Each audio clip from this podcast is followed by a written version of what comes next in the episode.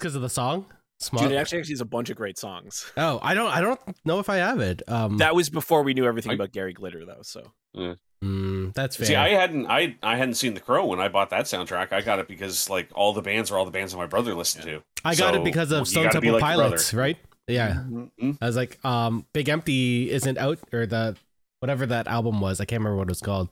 It wasn't out yet, and I was like, I gotta get the so the Crow soundtrack so I can listen to this on repeat forever, never, and ever, forever, and ever, forever, and Nine ever. Inch What year was Nails, that? Never enjoyed it. Uh, 93. 94. Oh, okay. 94. I was like, do I have did I have that on CD or did I have it on tape? It was one or the other. I know, I'll- yeah, I, that's how I remember it was like 93, 94, because it was the very first CD I ever bought. My grandfather got me a Sunrise Records gift certificate, N- and there was no fucking Sunrise Records anywhere around. I had to go all the way out to Oh. like get my parents to bring me all the way out to Burlington to get it, because it was the only one. And then I went in and I was just like, I got to get this because I heard half the songs and I loved them.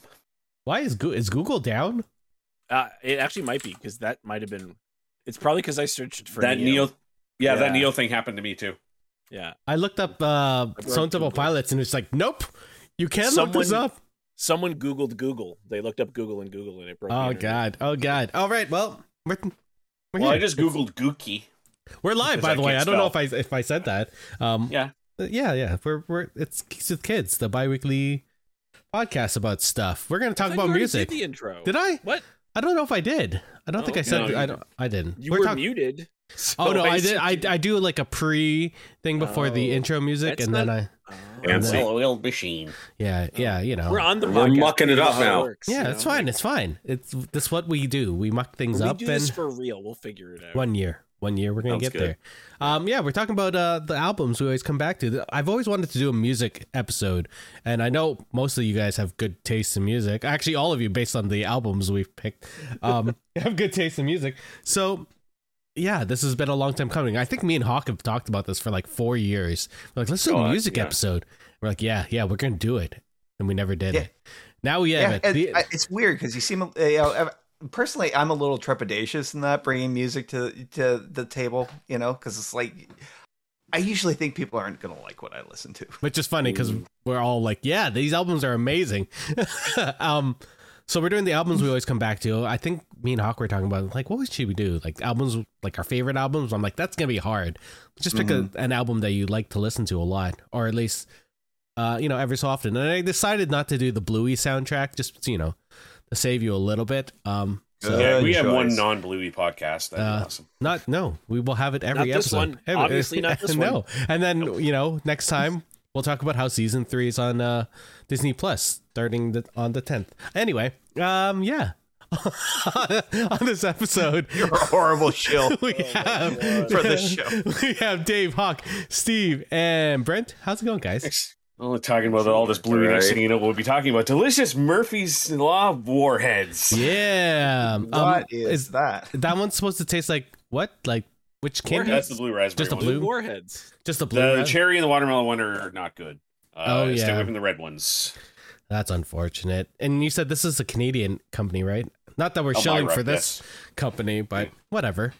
I like I like what? supporting Hey, man, Canadian fucking companies. Sponsor me. Send me shit. Yeah, I was straight. just talking to my brother Harcroft about the fact that it, it's got to be so fucking great to be just high enough of a celebrity to just be like, oh, I'm getting into like Warhammer, and then fucking Games Workshops will just send you free shit, right? Vallejo just starts sending you free paint. Did you You're say like Rahul's um tweet call it. Yeah, that's The why I'm talking Oh about. my what I'm God. talking about that dude. case was ridiculous. Oh my god! He's just like, yeah, I'm getting into Warhammer minis, and like he started painting Star Wars Legion minis a while back, and it's just like, here's start everybody's fucking throwing shit at him, and then Mike Krahulik and Jerry Holkins of Penny Arcade, they've been doing that, and um, Battle was it Battle Foam set up Mike Krahulik and Jerry was like, well, I already bought all this stuff. like, we'll send you some. He's go, it's too late, Battle Foam.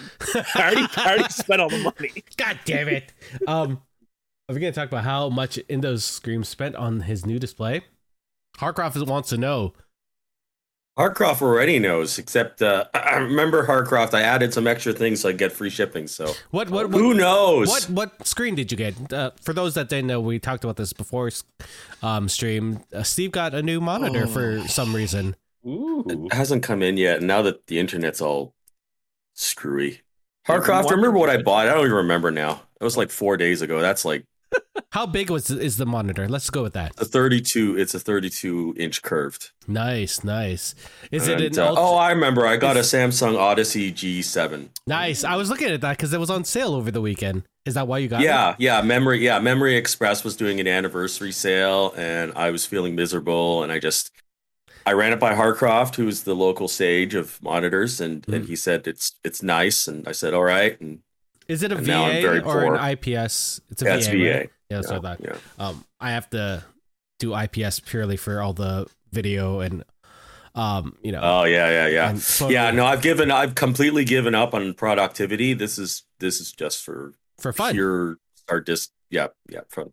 They have We'll go with fun. uh I think Linus Tech Tips reviewed a Samsung monitor not too long, an Odyssey one that was like stupid, like big. Oh, he's talking. That's the nine. That's Yeah, the yeah, yeah, Quantum dot though. I think. yeah, yeah, yeah, yeah, yeah, yeah. It No, the G nines good. are the G nines are amazing, but my computer couldn't possibly run a anything that wide, so it's it's. Did you it's see the Sony display on LTT, Eric? What? No, I mean, one? that might have been on Short Circuit. I don't remember, but it's like a new. I watched Short Sony's doing- Circuit too. Sony's branding like a new like sub brand or whatever. It still says Sony, but it's like a whole new thing. Sort of like when they had like Sony VAIO Mhm. laptops and stuff.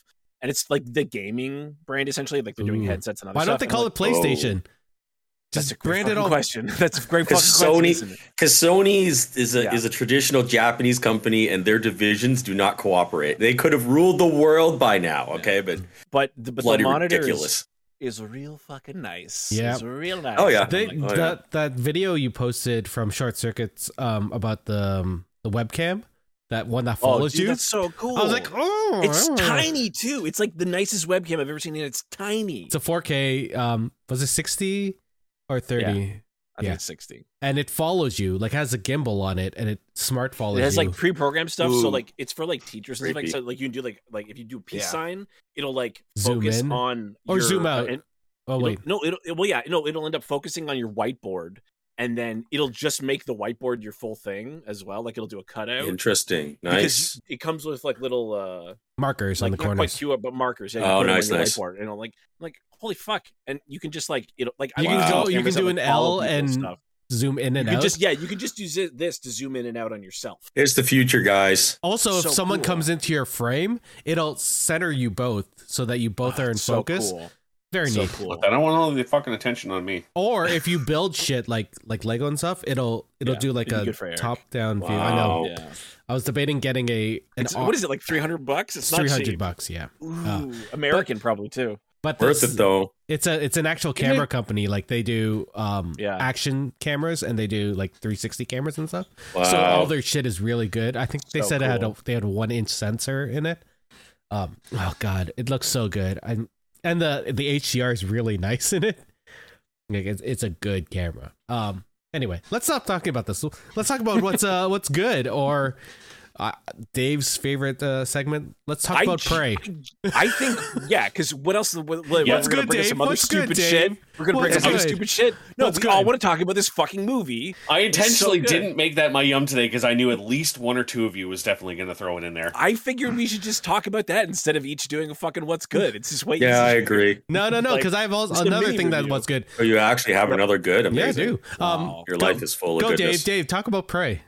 All right. Well, Prey is the latest in a, in a film in the uh, Predator franchise, directed by Kevin, not Kevin. I was going to say Dan Kevin Trachtenberg. Trachtenberg. Dan It's Trachtenberg. Dan Trachtenberg, who Mhm. did 10 Cloverfield Lane and the pilot for The Boys and a couple other things, uh, who's very good.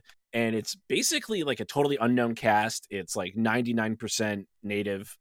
And it's about, it's set in 1715, I think. 1719. 1719 and it's like you know it's just like the original predator a predator comes down and starts hunting things as they do and if you haven't seen predator from 1987 fucking go watch that movie and then watch this movie because they parallel It's- each other perfectly Is Michelle And And skip Trachtenberg- and skip No, all they're of them. They're, they're not between. related. they're Okay. not related No. no Good. Yeah, she's I- the I only thought. Trachtenberg I yeah I know. yeah because she's actually no it doesn't i think he's from philly i think and she's from somewhere totally different so Fair, fair. Um, no, it's phenomenal. Like it, I, I think it just So good. surpasses the original in every way. Because I don't want to say anything because it just came out on Friday. Like I, I don't think I- we should spoil it.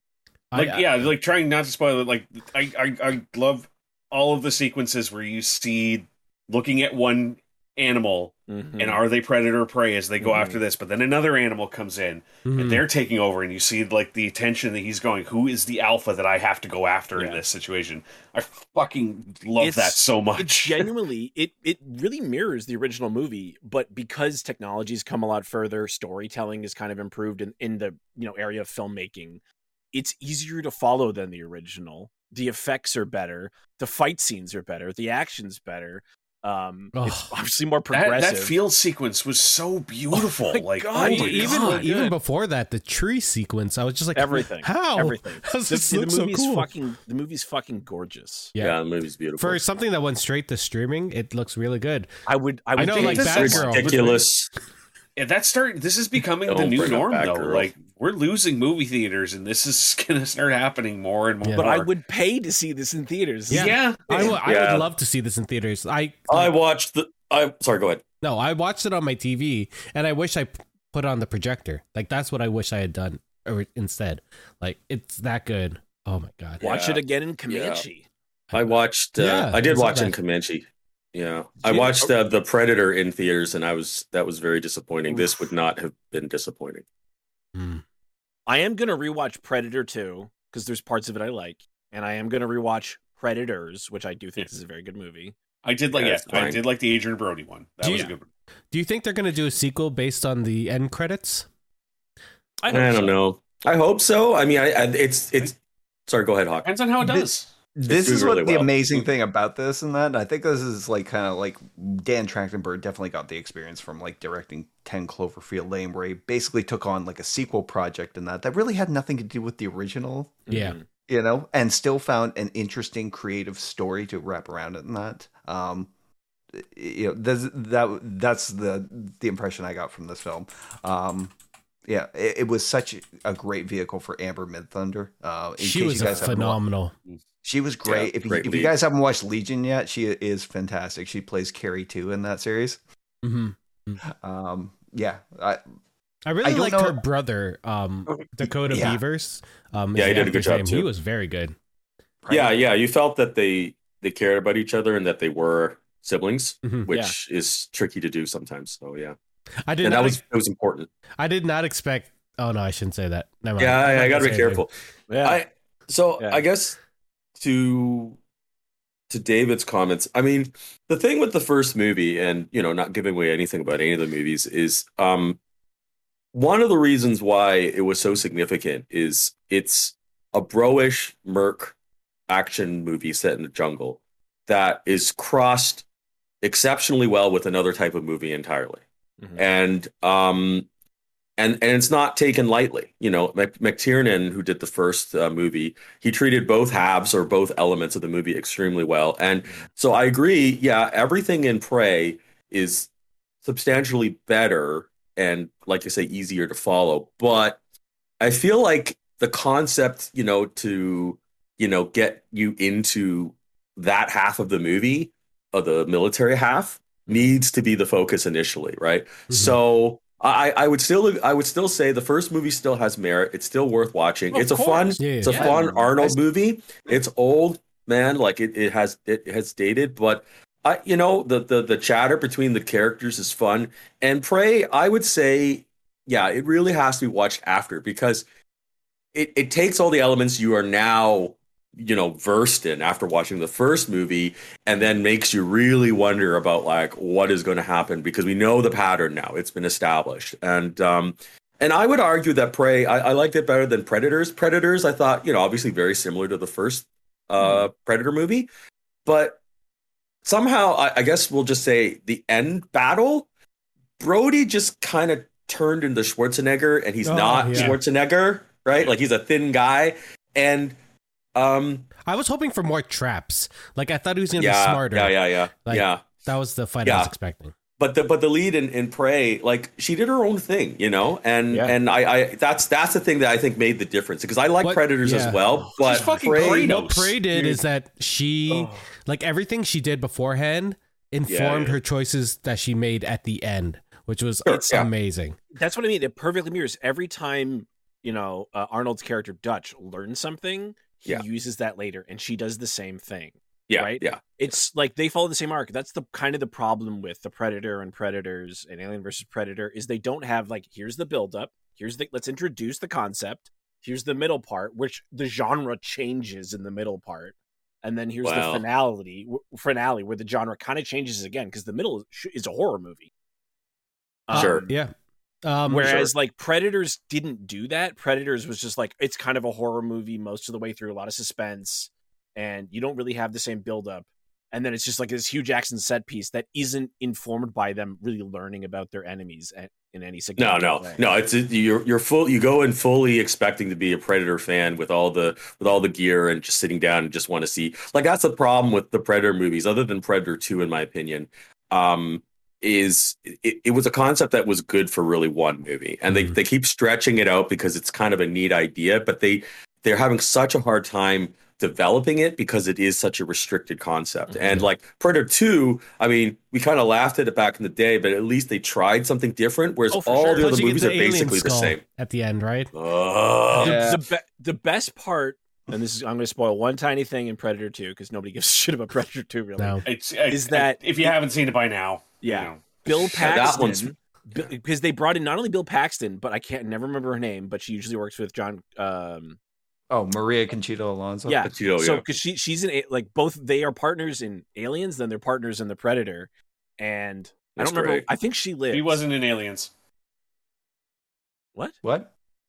No, that's Maria somebody Conchita else. Alonso? That was of. not her. in Is it not her? Yeah, that's No. somebody No, else. no, She's that in was Terminator 2, though, right? She is. She was in a lot of action. No, movies, she in Total Recall. Or not? To, no, Uh, Running Man. Running Man. Running Man. That's Is it. she That's not? it. Is that not the same woman? You know, from Terminator no, no. 2? The Latin, the Latin woman from Aliens is actually uh, a the mom white in woman Terminator in, 2. in bronze face. Oh, okay, that's what? my bad. No. But Bill Paxton is yeah. the only person who's been killed by a predator, an alien, and an Avenger. Wasn't he killed by Terminator as well? Yes, Yeah. actually. Yeah, he's in the first yes. Terminator. He's the He was punk. the first one. He's the punk. He's one of the He punks, up his- yeah. he he has gave up this his clothes. special. Nobody else has that, and I think I think one person does deserve that. And I'm not going to say who on the podcast. I did say it in our chats though, but I won't say on the podcast because it would spoil part of Predator. Harcroft said that Maria Conchita Alonso totally was in Predator 2.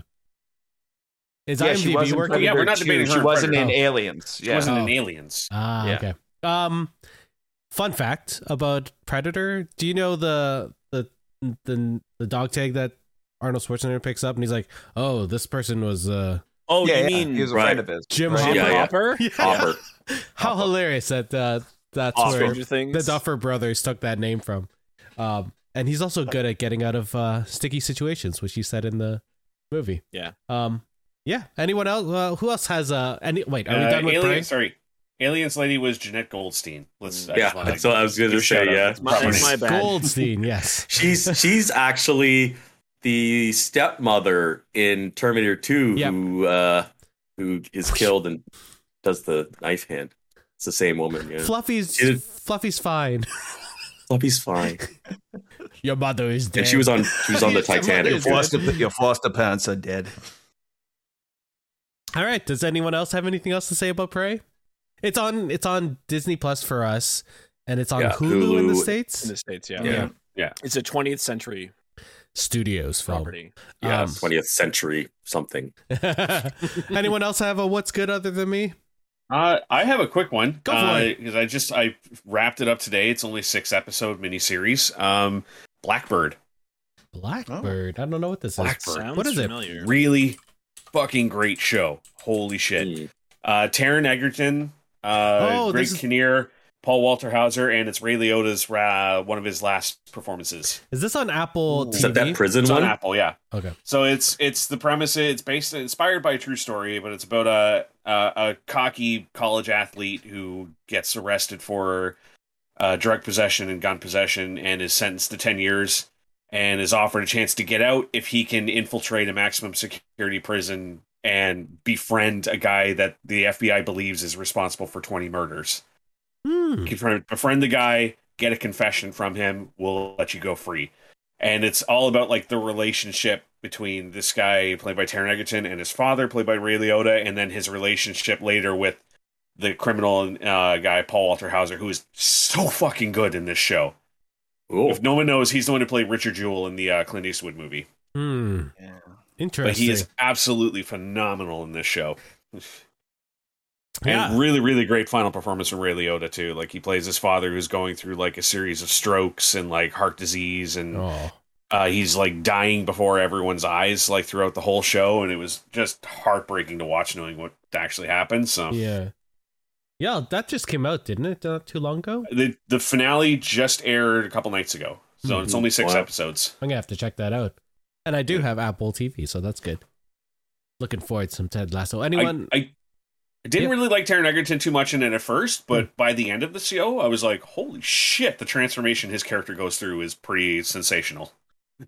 What's crazy is that that plot was the sort of the plot of the Green Arrow movie they had proposed many, many years ago.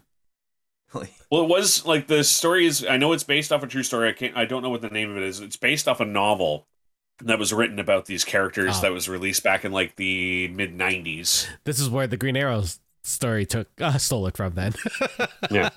fair enough. Cool. I'm gonna have to check that out. Only six. Are they? Uh, they're. I assume they're hour long episodes.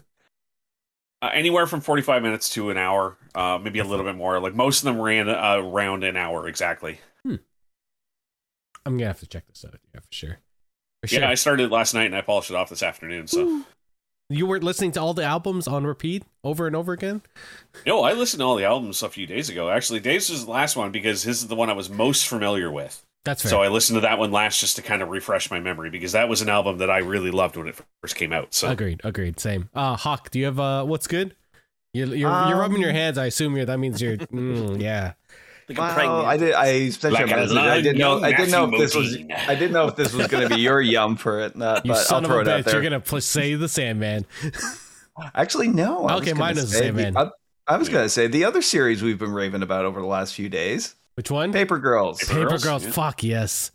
Great Ah. series. I'm not familiar with the comic and that, so I kind of came into this pretty, you know, just blank in that. Um, and uh, the first episode was pretty good. You got to keep watching in that because it's an amazing little story in that, and that about these like four 12 year old girls who really aren't friends at the beginning in that. They're just paper girls, like out of necessity. They're, you know, Mm, like and they stick they stick together as paper girls out of necessity in that because they're you know basically just like you know men are men are shit and like they have to do this for safety. Yeah. Um, they get pulled the into 80s, a- 1986, I believe. yeah 88. 88. 88. Damn it. 88.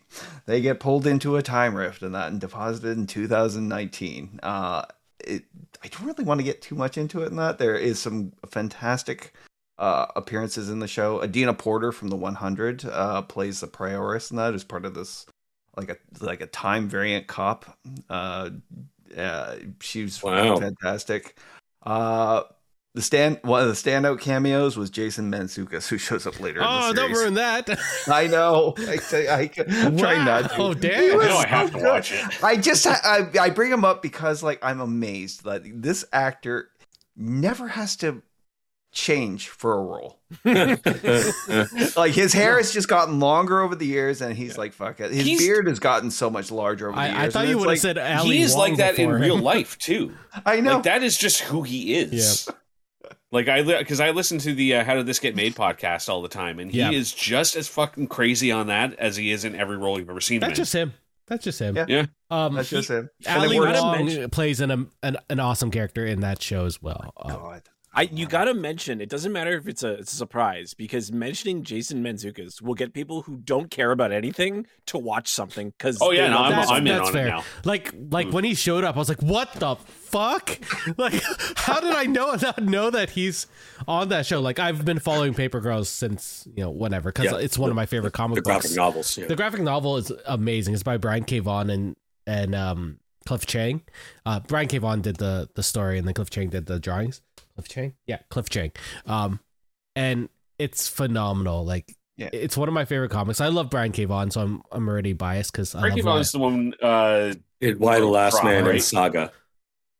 Y the Last Man and Saga. Yeah. Yeah, I no, feel but so the, the one that we read on stream No. last year. Uh, yes, yes, he did. yeah. He did drop Yeah, okay. as well. Um, that was Oh, one sorry. of his short plays that he had released a long time ago. Um, he also did um, not Vox Machina. That's um, Ex Machina, uh, which is a comic book as well. Um, he's he's amazing and he's a I nice guy. bad. I bought the first volume of Saga. I don't know how many years ago, and I Yeah. got like I don't know like two issues in, and I'm like, I don't like this, and everyone's like, it's amazing, and I'm like, I just it's just not for me. Saga's like, a really weird book. Like it, I know, and I like weird stuff, but robots having sex, man, in like the first issue, and you're just like, hmm, I did not expect this. Um, yeah, I I do agree. Uh, Saga's a little weird, but it is good. Uh, Paper Girls is probably my favorite of his stuff. I think I love time travel and um the TV show. Like I, it's getting unfair comparisons to Stranger Things.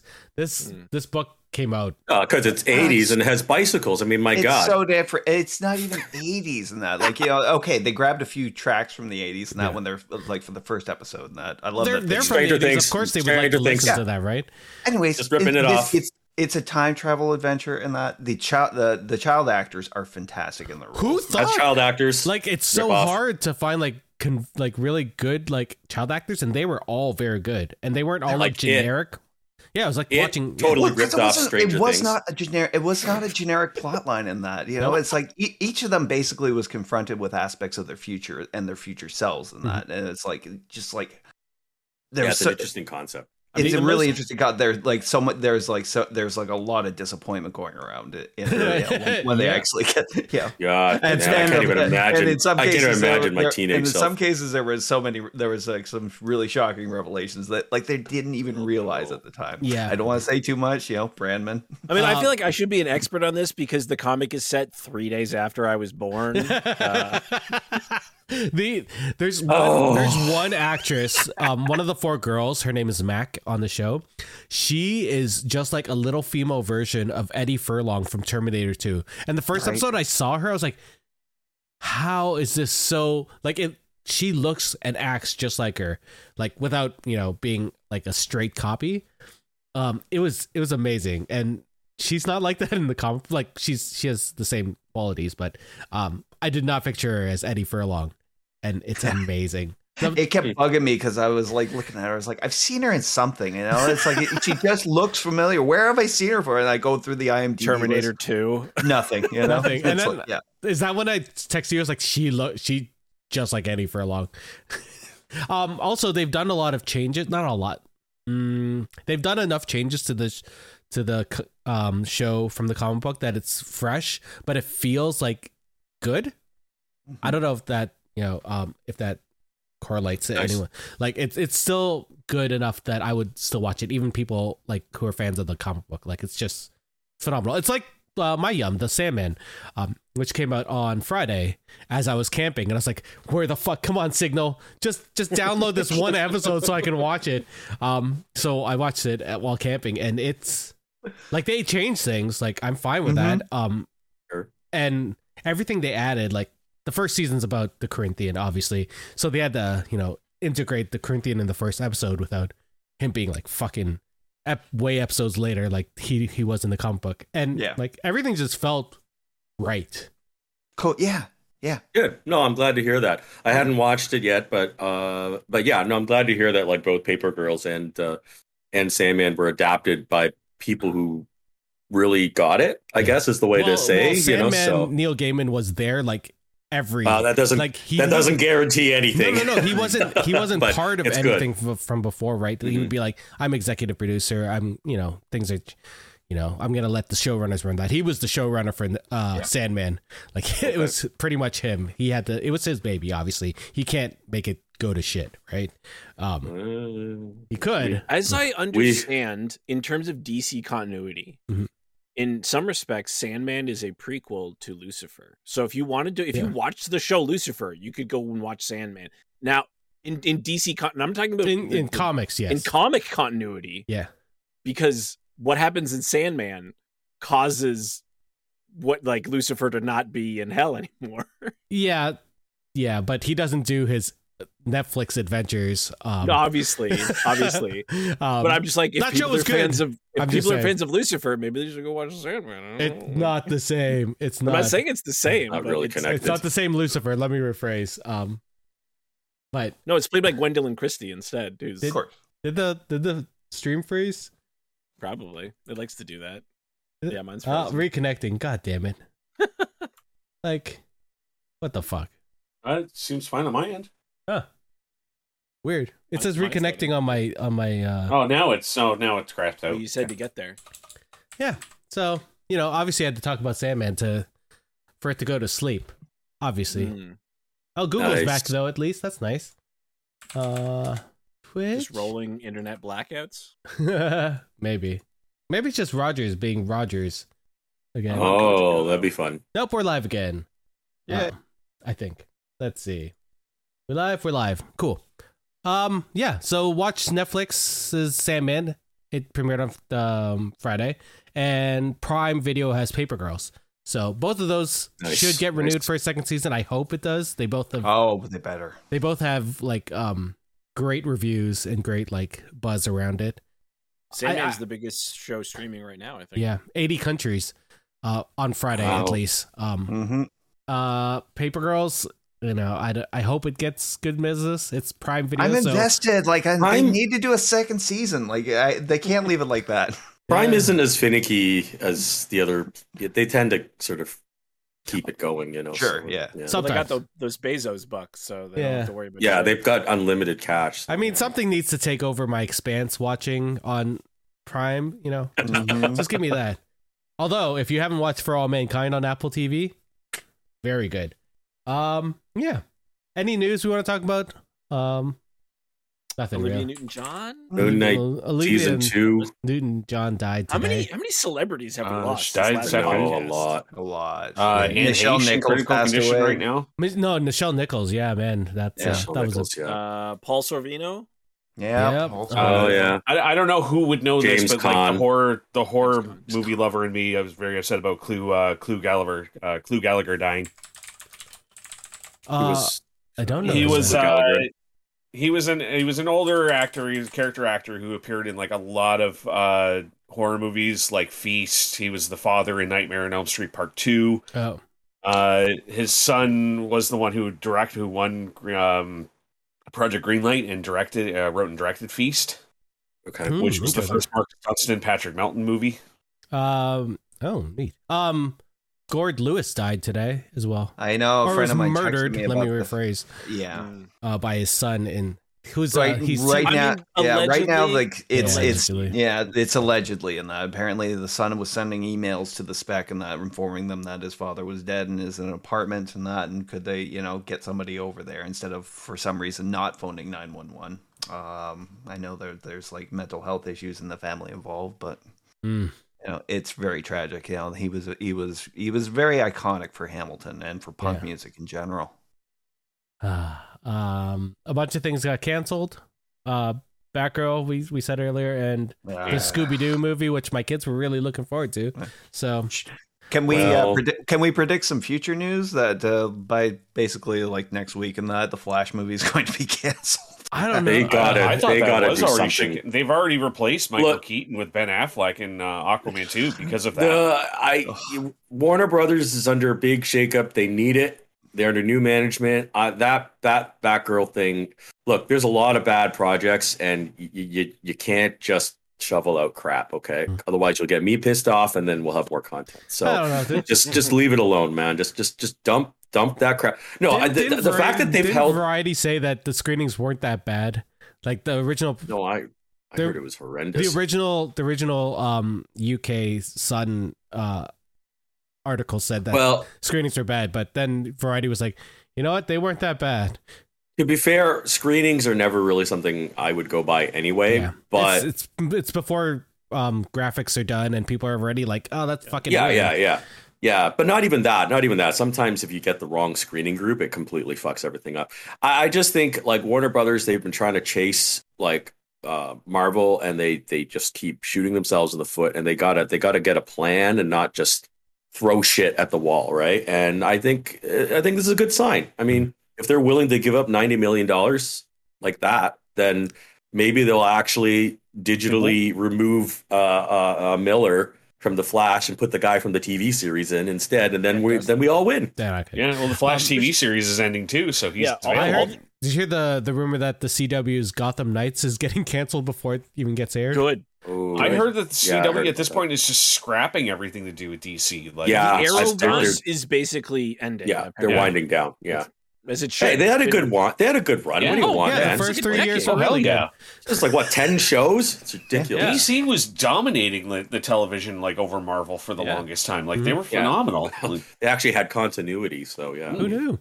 Um, yeah. Other than that, I don't know if anything else is. Uh, we got to see what Daredevil looks like in She-Hulk. That's cool. Mhm. Um, She-Hulk Moon Knight season next two has been greenlit. yeah. Yep. Yep. Yep. Um, Um, I did. I, this isn't news. This is 100% rumor. But I did read an article today um, from somebody who leaked some information um, that we may be hearing before the end of the year that Sean Cunningham and Victor Miller have worked out their issues and that they will be announcing another installment of Friday the 13th by the end of the year. Oh. huh. Yeah, That I'll gets me it when so I see happy. it. That doesn't get me happy. I mean, I will. That's a one it when it concept happens, movie I will be that's so been happy stretched- if that franchise can finally move fucking forward. It's- because I it- am there's so nowhere mad for it to go. on No, no, no. There's two movies that they did because the right it did the Psycho thing, right?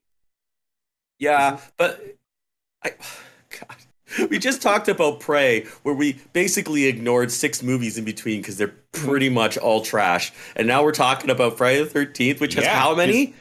Twelve installments. It has 13. actually thirteen. Well, then they should stop. Yeah, that's perfect. Just leave it alone. yeah. They went to space with Jason. Like, what more Fuck was? that. Where Yeah, else after was that, you're go? done. Every, hey, Yeah. Hellraiser fuck that. did it, Everyone's Leprechaun get- did it. everyone gets their guilty pleasure in life. I've got my fucking guilty pleasure in Friday the Thirteenth. We're We're not not saying every single can't one of enjoy them. it. We're just saying they shouldn't make anymore. Yes. um, Stop We're it. not saying you can't enjoy it. We're just saying you shouldn't enjoy it anymore. no, we're saying they shouldn't No. make more.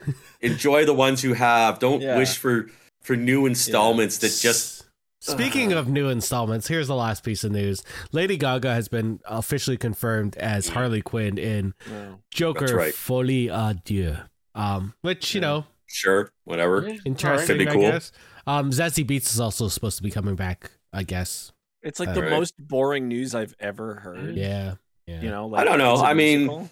I don't want to. I don't want to assume anything. We'll see what they can do. You know, but like that doesn't. It's you know. I don't know. Was she good in that that Gucci movie? Not Gucci Yeah, movie. she I might the have been the best was part of that movie. Yeah, she might have been the best part of it.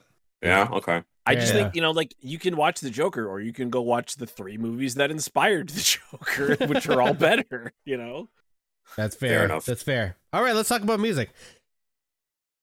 All right. Yeah. Yeah, um. So do we're doing the albums that uh we we come back to. Like I was saying earlier, me and Hawk were just sort of talking about how we could uh do our first music episode, and this is uh an easy great one. idea. Like anything.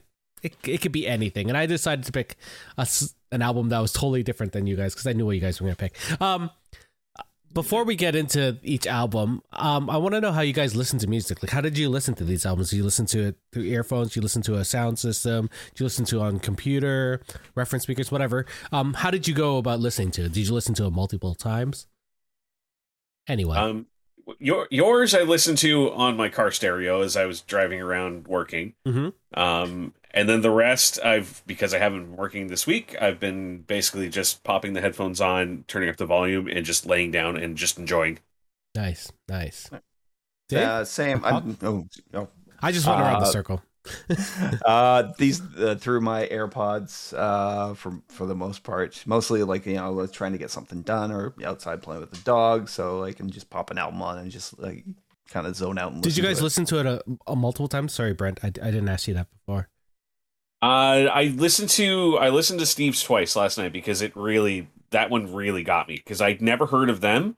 It was the only one that like where I was not familiar in any way whatsoever. Mhm. So going in with fresh ears in that, it, that was like the perfect album for me. So Hawk, did you listen to it multiple times? uh no I really only got around to like listening to these ones like once like in, in any kind of full playthrough Mm-hmm. Yeah. In AirPods of all things. God damn. Um, Dave or uh, uh, Steve?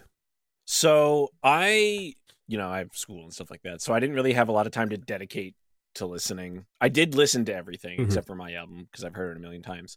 Um, and I listened to I think all of Steve's in headphones, Mhm. and basically all of Brent's because I started I did Brent's tw- I started Brent's over because I got through like the first two songs um last night and then I you know I went to bed and then I got up so I re-listened to them again but I got them uh I did the rest of them actually on my phone, but my phone has amazing. Like I wasn't listening in headphones because I was just laying back. I just had my booster on Friday, so I'm like Mm, dying. mhm. Uh, not not like Steve's dying, but uh, but I have a very good Sony phone that has amazing speakers. Uh, they're not loud, but they're very quality. Precise. I should say, yeah. Yeah.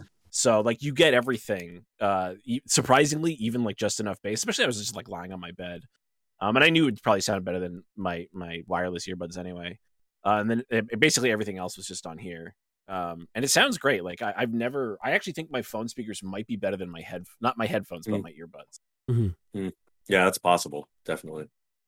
Steve. Oh, um, I uh, so two years ago I fell down an audiophile rabbit hole. I never used any of the headsets or DACs or amps that I bought, so I actually set up a DAC amp and went through four or five headphones. So I did everything on Portable headphones, deck or um computer deck. Uh, computer DACs. Okay. Um, and uh, yeah, I just I I really enjoyed just really experiencing all the music and just delving into it. And I Oh, I kind of Was started. the DAC going through earphones or through speakers? Uh, no, everything was uh, headphones. Okay, cool. I think I think Uh, the fact that I had a candy last night too really helped with me listening. Yeah. to it twice. That Mhm. yeah, I, I had one too. That and really- if I'd have known that, I would have really picked zoned me into it. to. yeah, yeah, yeah, yeah. Yes, with the candy is uh hmm hmm yeah. um and uh, yeah, I kind of like listened to I think everybody's uh probably one and a half times um just because I was trying to find the right sort of levels and everything. So uh yeah. yeah, so not not full two times over, but I, I definitely listened to a lot of the music a couple times. So yeah, it was good. nice, nice. Um, yeah, I listened to it twice, um, at least twice. The, the album. Nice. Wow. Dave, I didn't have to listen to yours twice. I've listened to that album hundreds of times. I probably picked the most popular album. I, Yeah. may, maybe yours Maybe. is more popular, but I think I don't know. To be fair, Yeah, No, I think yeah, it's definitely Dave's is the most popular. Probably more Like, widespread, Dave's yeah. definitely the most popular. yeah, yeah, It- for it- sure. yeah, it was the band's first like big album too. Mhm. Mhm, and mhm. it was it, at that time it was huge. Huge. Yeah. We'll, we'll get to that when we get to that. Um, um, I ended up listening to it on these earphones uh, one time, and then I also ran it through a DAC and on my reference speakers because I wanted to hear how it was Oh, mixed nice. properly. Um, yeah, and yeah, it was just it's neat to hear how um the difference in the sound quality, right? Based on especially the the years in Yeah. between these albums. There there are many years in between now mixing and all production values have changed and you can really hear that when you listen to it through good earphones or you know through good speakers. Um so that was that was that was a that was a fun that was a fun listen. Yeah. Yeah. Yeah, Uh, very fun. But we're gonna go. We're gonna go in chronological, and I Dave was wonderful enough to write everything Mhm. down in history. Like, why don't? Well, quick list. So we're gonna we're gonna have the person introduce their album, and then we're gonna they can talk about why they picked it, and you know what you know what special about it with them, and then we can talk about you know what we liked about it, what we didn't like about it. Don't hurt people's feelings, you know that whole thing. All right, Your band sucks. I hate him.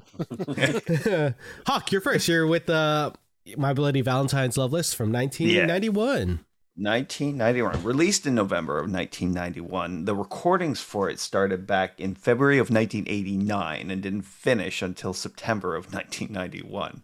Um, and this was mostly due to Kevin Shields and that uh, he was he was assigned like a lot of like engineering staff and that to help him along. Apparently, like they had to go to a couple different studios and that throughout throughout the year and a half and that trying to get it done. Um, he would pretty much dismiss all of them and that, except for one guy, uh, this uh, engineer named Alan Moulder. Um, and Alan Moulder was huge in the 90s, and that uh, he was the one who actually helped uh, Trent Reznor in that uh, mix the downward spiral. Um, know, so you can check that out. Um, this album, just a little, little, some little facts. It went way over budget in that, and they were on a minor indie label called Creation Records. Um, and uh, all the talk around this album centered around the fact that they, they probably bankrupted their label that recording it. They were okay though later on in that because like a couple of years later they had a huge hit, they had a huge hit with Oasis. The, they released their first two albums, I believe. Who's Oasis? Oasis. Never heard of it. Yeah, yeah. it brought him into Wall. but the whole the whole thing actually ended up uh, with My Bloody Valentine being kicked off their label by the manager Alan McGee.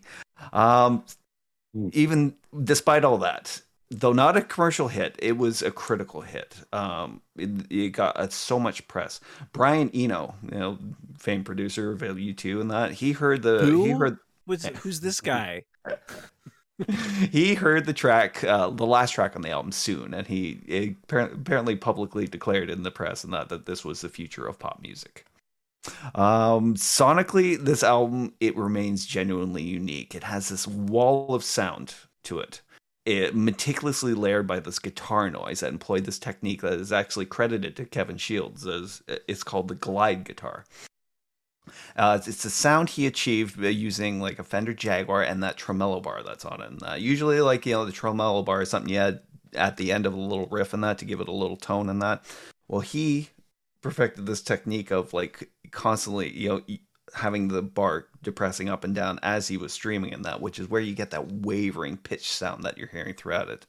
That and he used this effect called reverse reverb on it. And Eric and I were trying to figure out how this thing works. It, Um, if the wave is going backwards, it just confuses my It- brain. I know. it's basically like Tenet, basically. You know, it, uh, uh, the sound which should be moving forward in time is apparently moving backwards through time, which it, it gives it that it, which gives it that weird dissonant effect.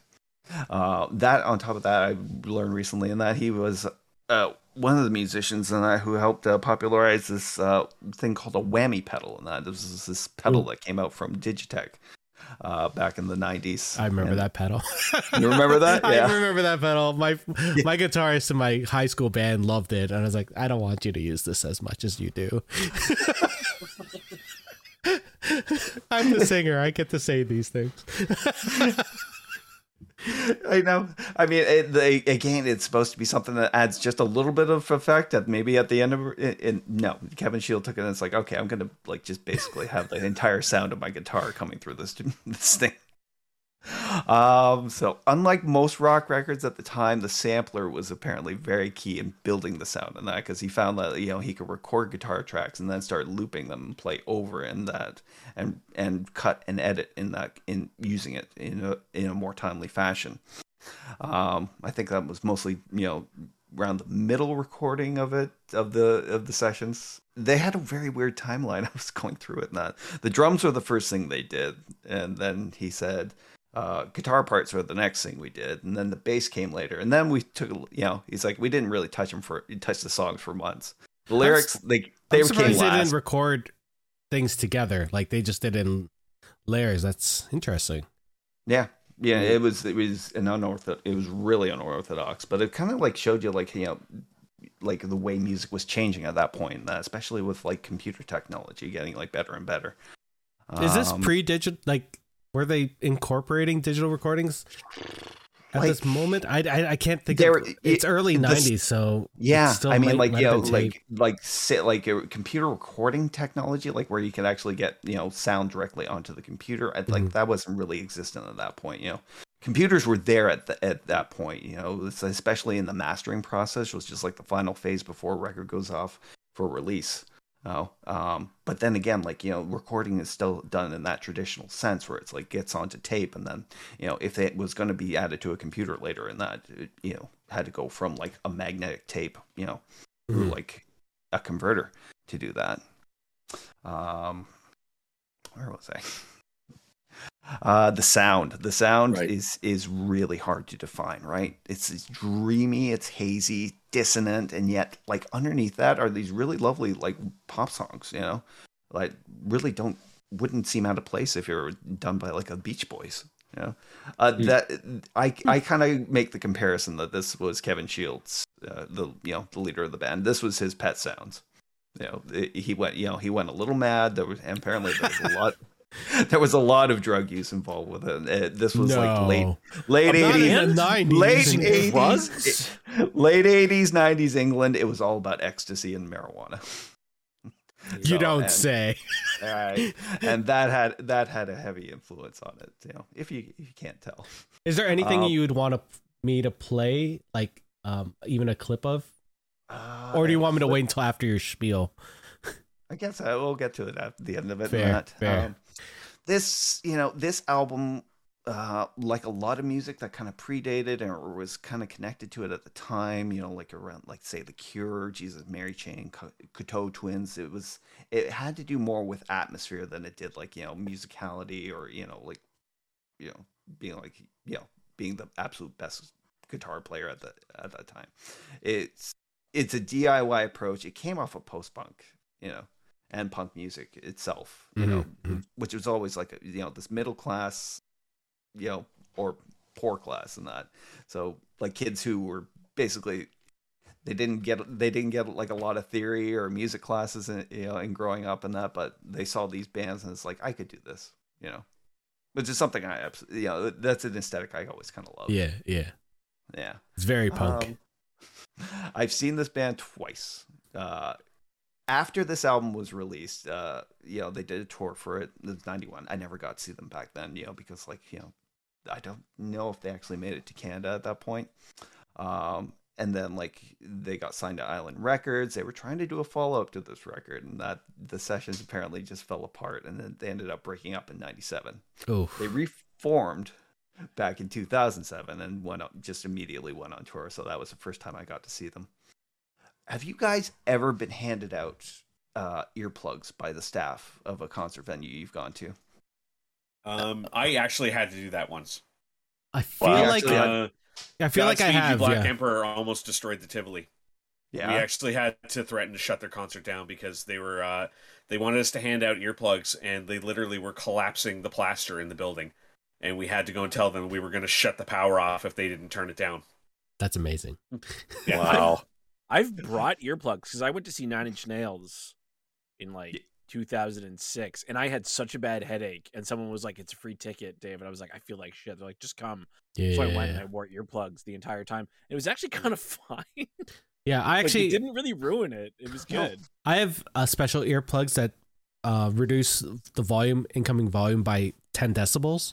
So um, they're actually meant for concerts. So that's what I put Oh, the concert. cool. But I also I've I I have actually gotten um, earplugs given to me. I don't know if it was by the staff or just some random people, but when- when I went to SARStock in Toronto, there was someone giving out earplugs, and I was like, okay, cool.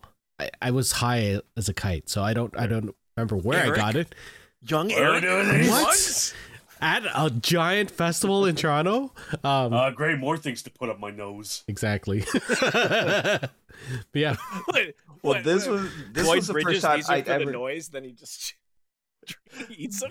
I did it. I did it during ACDC. That's what I did. I was like, ooh, Andy chewy.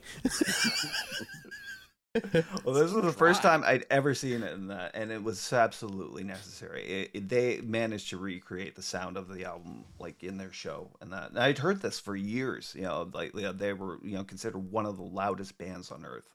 You know, just sheer sonic Wow. terror. Hmm. In fact, the, they end Sonic Terror. I love that. well, they end off this. They end off each concert in that with this old song called "You Made Me Realize." In that there's this piece uh, in the at near the end of the song, In that it's like just one minute of like of like strum of like ultra fast like strumming in that where it's like a, this feedback loop keeps developing and developing. Oh, They div- they well they w- in the original song it would last about thirty seconds. They That's too for their live sh- for their live show they extended it out to twenty minutes. oh no! Fuck A you. feedback loop Fuck for that you. long? No. Yeah. Fuck you. No, no, Uh, no. It's No. yeah, it has Haters. it's it has the, a very s- interesting effect, like mentally in that. It's for some reason your I mind believe it's basically called torture. your mind ba- your mind basically kind of retreats into itself in that, and at some point you you kind of lose track of time. Like a, a friend of mine who was at the concert said, like, you know, how That's long what they use they in act- Guantanamo. Yeah. yeah. How long did they actually how long did they actually do that for? And I said 20 minutes and he said if you had said 5 minutes I would have believed you. oh man. I. Yeah, that that's crazy. So this uh, was a good experience. It was fantastic. they were phenomenal. I'm gonna throw this out there. I'm not going to be as detailed as you are in No, my discussion. Me Mine- neither. Mine 100% is much more of a personal connection to the album rather than like knowing all the details. I Like, wish I. I'm actually going to turn that to you, Hawk. I feel Uh, like Hawk, you have you have written out a better Wikipedia entry than This- anyone on YouTube. This is when we had the Rooster Teeth guys on, and Brent Yeah. came in with a fucking like Now I script know- ready to go. Now I know what you all feel like. I was super excited to talk about this because, like, you know, like growing up, like with this album, like a lot of my friends hated it. Like, I, I don't. was know it a that I- popular album? Like, did it other was not. no? It was not a popular album. It was among musicians and that, like, because you, can name check a lot of artists from the '90s who took a lot of influence from it. I remember Radio- hearing the we- band, but I don't remember Yeah, the album. sure, yeah. Yeah, well, like we were radio, discussing radio, that yeah. yesterday. Like we were Yeah. discussing that yesterday about whether like what their connection to uh, medicine was. yeah. Because as soon as I heard the album, Eric, I don't know if you had the same thing. I immediately went to uh, "Time Baby" from the Crow soundtrack. Yeah, yeah, no, for sure. That Yeah. it's it instantly. That was the first thing I thought of was that song because it just sounded so familiar. That I start, I started looking. I'm like, I should Google. Like, is, was there like a connection between the bands, like a, a shared member or anything? I'm like, you know what? I'll leave it and I'll ask Hawk because I'm sure he's got a huge letter he's written out about. I mean, there, there was an entire subgenre of music uh, the, called shoegaze music um, or dream pop that you know My Bloody Valentine was considered like kind of the pinnacle of it, and that, but included groups like you know t- you know Medicine was you know uh, was from that um, the the band Lush. Uh, I don't know if you guys. oh them. yeah. Yeah. Like, Yeah. sure, yeah. Yeah, you know, um, I mentioned the Cocteau twins, and they were like throughout the '80s, and they, you know, they developed like kind of a very similar sound, you know, like heavy reverb and that, you know, effects driven that. Um, uh, although, like you know, with that band, like Elizabeth Fraser, she had the, the this this amazing piercing voice and that. Yeah, Welsh band, you should check them out. But uh, there's an entire uh, genre of it in that shoegaze. It's very romanticized. Um, not really it's not like an image based uh, thing uh they got the name shoegaze in that because it's like basically it's just a bunch of emaciated kids in like really bad clothes and, and that the 90s. You mean it's the early all- '90s? but they're constantly looking down at their shoes and that and everybody said oh it's just because you know they don't know how to play that well but also because like you know with the pedals and everything involved in in producing that sound and that they were constantly having to look down and make sure they could you know trigger the next pedal for the next song and that so Nice, nice. shoegaze was born They should have studied these artists to realize what people's necks were going to be like years later when we were all on our cell phones doing this. yes fair, fair. Um, any? Are you done your spiel? I think so, yes Uh, any favorite songs or like one that you would want to point out that I could play a little bit of? Um, could try. Let's see. We can only get like ten seconds, right? Yeah, ish. Yeah, but okay. Yeah, uh, do the opening track, like the, yeah, that. Only the shallow. opening- only shallow. That first ten seconds All should right. be enough. Let's see here.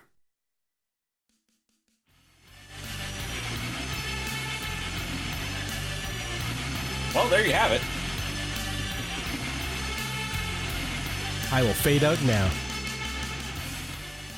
Yeah, yeah. That Way better than- it that that does yeah, not that, that just kinda went in and out. Anything. that does not give it justice to the the wall of sound like um you you, you talked about um when i was listening to this album this was the first one i was like because i listened to um it in order um chronologically and i was sitting the, here listening to this on my earphones I was like nope i gotta put this on speakers just, just to listen to this Yeah, yeah, yeah. That would And- have been better for me. just like the production value is so weird. Like we were saying that like this wall of sound happens, but like everything is it's literally all together. It's not like usually when you mix sounds, you want to put them in oral space around you, right? You want the the vocals in front of your head and you want instruments around you and you want that to encompass you but this is like you're getting hit by it all at the same time even like being hawk was saying earlier off mic the vocals are are displaced like further back so that it's all with all the instruments and it gets muddled a little bit um but that's that's the sound that you want to hear in this type of band or at least in this album and that's very it's very much every single song is like that and i think that's really cool Oh yeah, it's a it's a very consistent method throughout the entire album. That and like I love every song on this on this album. Um, and yeah, they're all they're all fuzzy, they're all hazy, and that you know, it's like it's. I was talking about this with a friend earlier, and that uh, it's one of those ones where it's like you, you listen to the lyrics and you're gonna mi- you're you are going to misread every lyric that you hear on it. And that, it's always going to be something else. Well, like I was watch, I was listening to it on Apple Music, and you can have the lyrics play beside, and I was happy because I did not understand Yeah, anything I I heard. That would have been that would have been good. Yeah. that and I had a weird revelation in that. I think it was this song. Um, oh god, I think it's track number six. I'm, I'm trying to remember the name. For years, I thought that was a female lead on it, and that, and it, when I finally saw it live in concert, it turned out it was Kevin Shields at the time. That's awesome. Fair enough. Fair enough. What did other people think? Steve, Dave, I, Brent? Go I ahead, enjoyed it. I like I it was an album that like you said, don't don't pay attention to the lyrics. Don't think it's it really was an album where I had to just lay back, close my eyes, shut up and listen because there was Mhm. a few tracks on that where there is no music, there's no lyrics going on. And I could have sworn I'm like, is my is playing on a loop right now because I'm hearing the same thing over and over and over again, but I couldn't stop listening to it. Like it was just no, no, no, just go with it. Just let it Yeah. happen. Let it happen. Let it happen. Like this is one of those albums where you have to sit and listen to the whole thing. Like I wouldn't, I wouldn't Yeah. jump Yeah. around in it. Like this is an album that was built to do the peaks and waves, and there's a mm-hmm. there's a sense to the order, and you know who knows. Like I don't, I don't think albums are like that anymore. But um, No, that that was you. You weren't in on the discussion in, on Facebook yesterday, like where I was. That was, was my biggest point about the albums. Yeah, well, that was my biggest point about the albums that we were choosing was that they were bringing me back to a time when, uh, like I said, music now is it's all about how many number one hits can you get on an album. Nobody cares about cohesion anymore. It's all about how many number one hits can you get. well, and al- artists make albums- more just from singles and stuff, right? It doesn't matter that's the what thing, they. all of these albums were bringing me back to a time when I bought CDs and you didn't have streaming and you didn't have iPods. You put a CD on and you listen to it from beginning to end, and it has a cohesion to it. It has a story to tell. It has a method behind it. That's lost now. Like we don't have that anymore. Like very few times. I think CHVRCHES is one of the few bands in my eyes today that still does that. yeah, CHVRCHES does. That for still sure. creates albums for albums, not for singles. Oddly enough, Right. I think Um, the new Metric album did that too. Like they actually. Metric is a really good example for that as well. I think Yeah. Billy Talent still does, but they Mhm. release an album once every like six years at this point. It's true.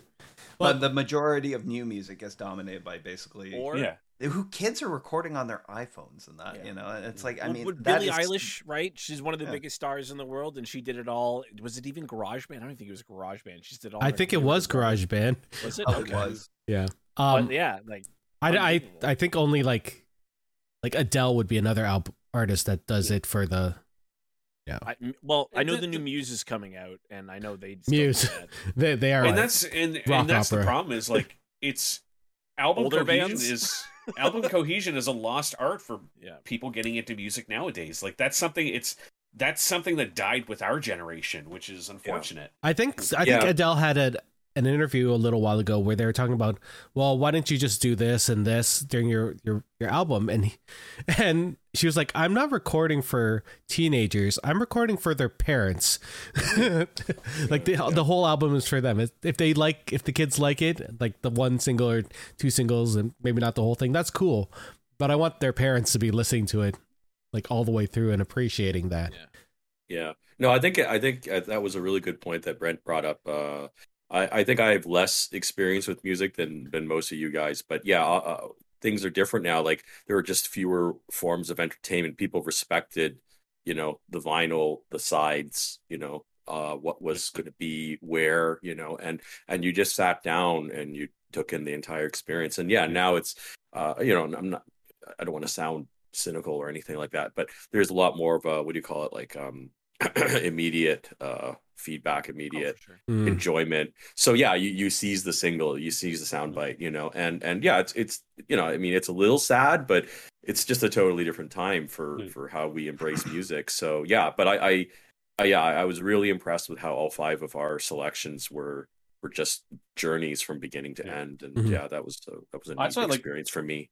What I might do in the Discord afterwards is like, because I've been having all these albums playing my head that have that feel to it that I grew up were listening, where the whole album was an experience, and I was like, I think I might just go on and make a list of all of them, and if any of you guys haven't heard them and you want to check them out, like please do. Like, for sure. Like I definitely want to do this more regularly. I like listening to Yeah. new albums. I like hearing things that I haven't heard. Like I hadn't heard that your album, Brent, ever, and I Yeah. definitely will listen to it again. Um, any other uh, anyone else want to talk about this album thoughts? I mean, I would love to tell you how much I didn't enjoy. Do it. Do like, this, I, please, I, I would love me, to like, know that. it's funny. I, I, No, I, because I, I this is don't an hate it opinion. personally. no, I and Yeah. of course, of course, but like I, you know, I was, I was to be fair, I was also working on economics homework, which is something I despise out of all the subjects I have to study.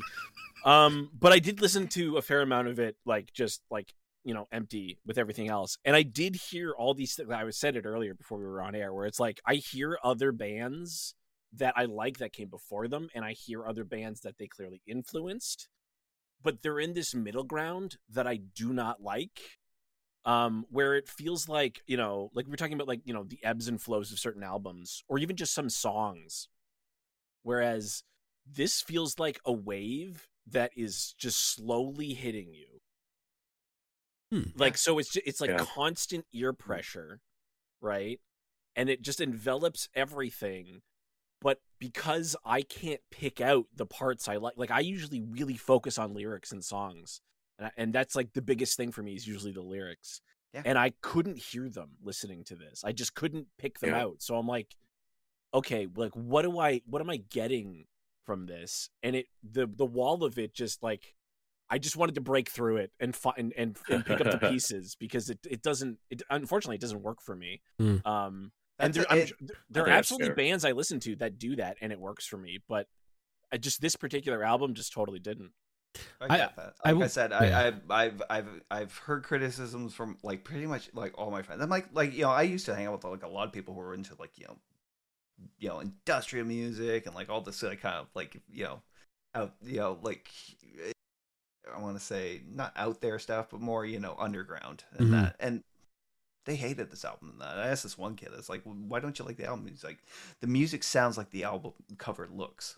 And I was like, that's that's actually very least you know true. what you're getting into and it's like, yeah, that that's the point of it. In that uh, it it can be difficult for people to listen to in that because there really isn't those anchors that you know people kind of focus on when they're listening to music, Yeah. lyrics, or you know, they like you know guitars, you, you know, some sort of guitar solo or that. Mm. I mean, like it's it, it really is like a, a wave, and yeah, you're really kind of pawing your way through it and uh, trying to find something to latch onto. Yeah, that is. Yeah. I think that's my one. That that's my takeaway from, the, or at least um, the thing that I don't like the most is that I can't just be like, I'll pick this song to listen to it. It's because you have to It- go through it all to get through the whole It- message. It makes my ears feel the way I know this is gonna sound weird. The way I see without my glasses, where it's just Sure. blurry and there's no focus, and and it's like Mhm. you're, they're useless to me. It's like if I can't see, like like I just I just close my eyes. Like I there's no point in my eyes being open. I'll just close. You them. got to squint your ears. yeah, Yes. Squint your ears. uh. The mixing is definitely hard for that. When Eric was like, "I have ear, you know, like uh, earplugs that reduced," I'm like, "Do they have holes in them that to Yeah. let some sound through?" they do. But wouldn't that fuck up the waves as they come? No. through? like I know it's very so you're squinting your ears. Is what you're saying. exactly.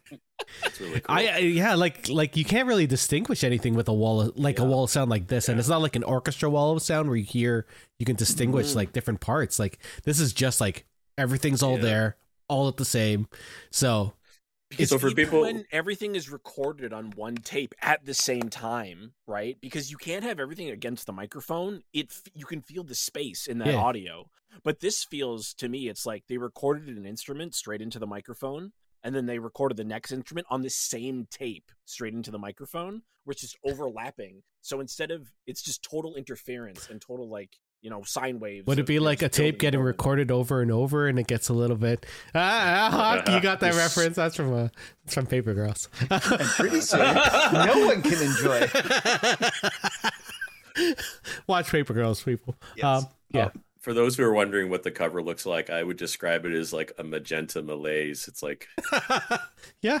Yeah, almost like a It looks like a Nine Inch Nails cover, been to be re- honest. Yeah, Oh yeah. yeah. sort of. Um, yeah, So I, I have, a, I think, a, a bit of a weird, a, a slightly different experience growing up with music. Um, um, I mean, I, you know, as, as an Asian, I played piano, Asian? I played violin, I played And I classical got- instruments too.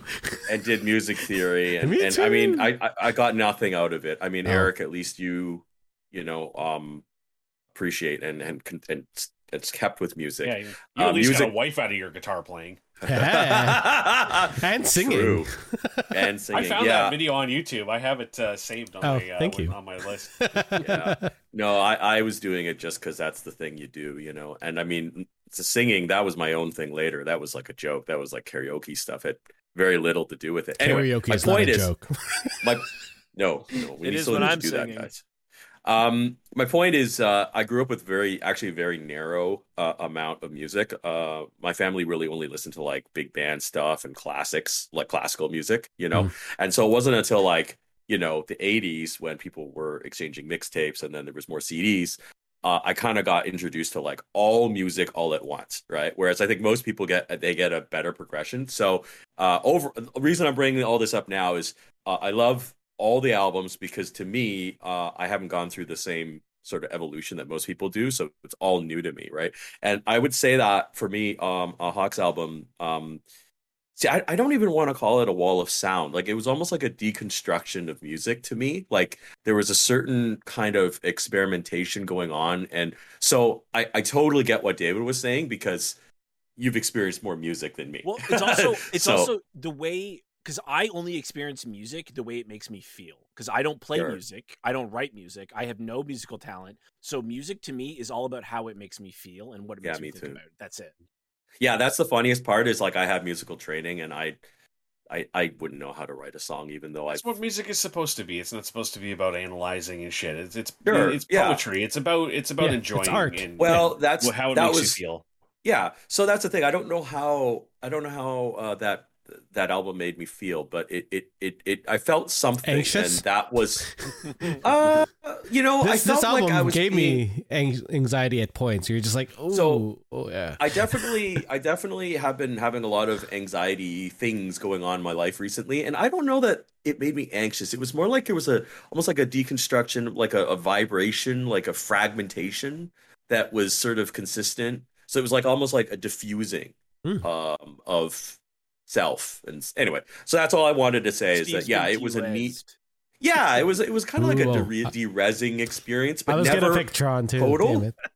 never total. Like it was like a consistent sort of like I don't know, like even like fading isn't quite the right word, but I don't know. I thought it was a really neat experience and hearing like how it was part of like this, you know, development um and, and how other musicians sort of you know uh converged there and then moved in different directions is really interesting to me. So yeah, so thanks for that that album hawk. It was really neat for me. Yeah, for sure, for sure. Well, next up, if everyone is done, everyone is done. We're moving over to Brent's album, which is uh "Talk Talk" by Yes from 1994. Yes, yes.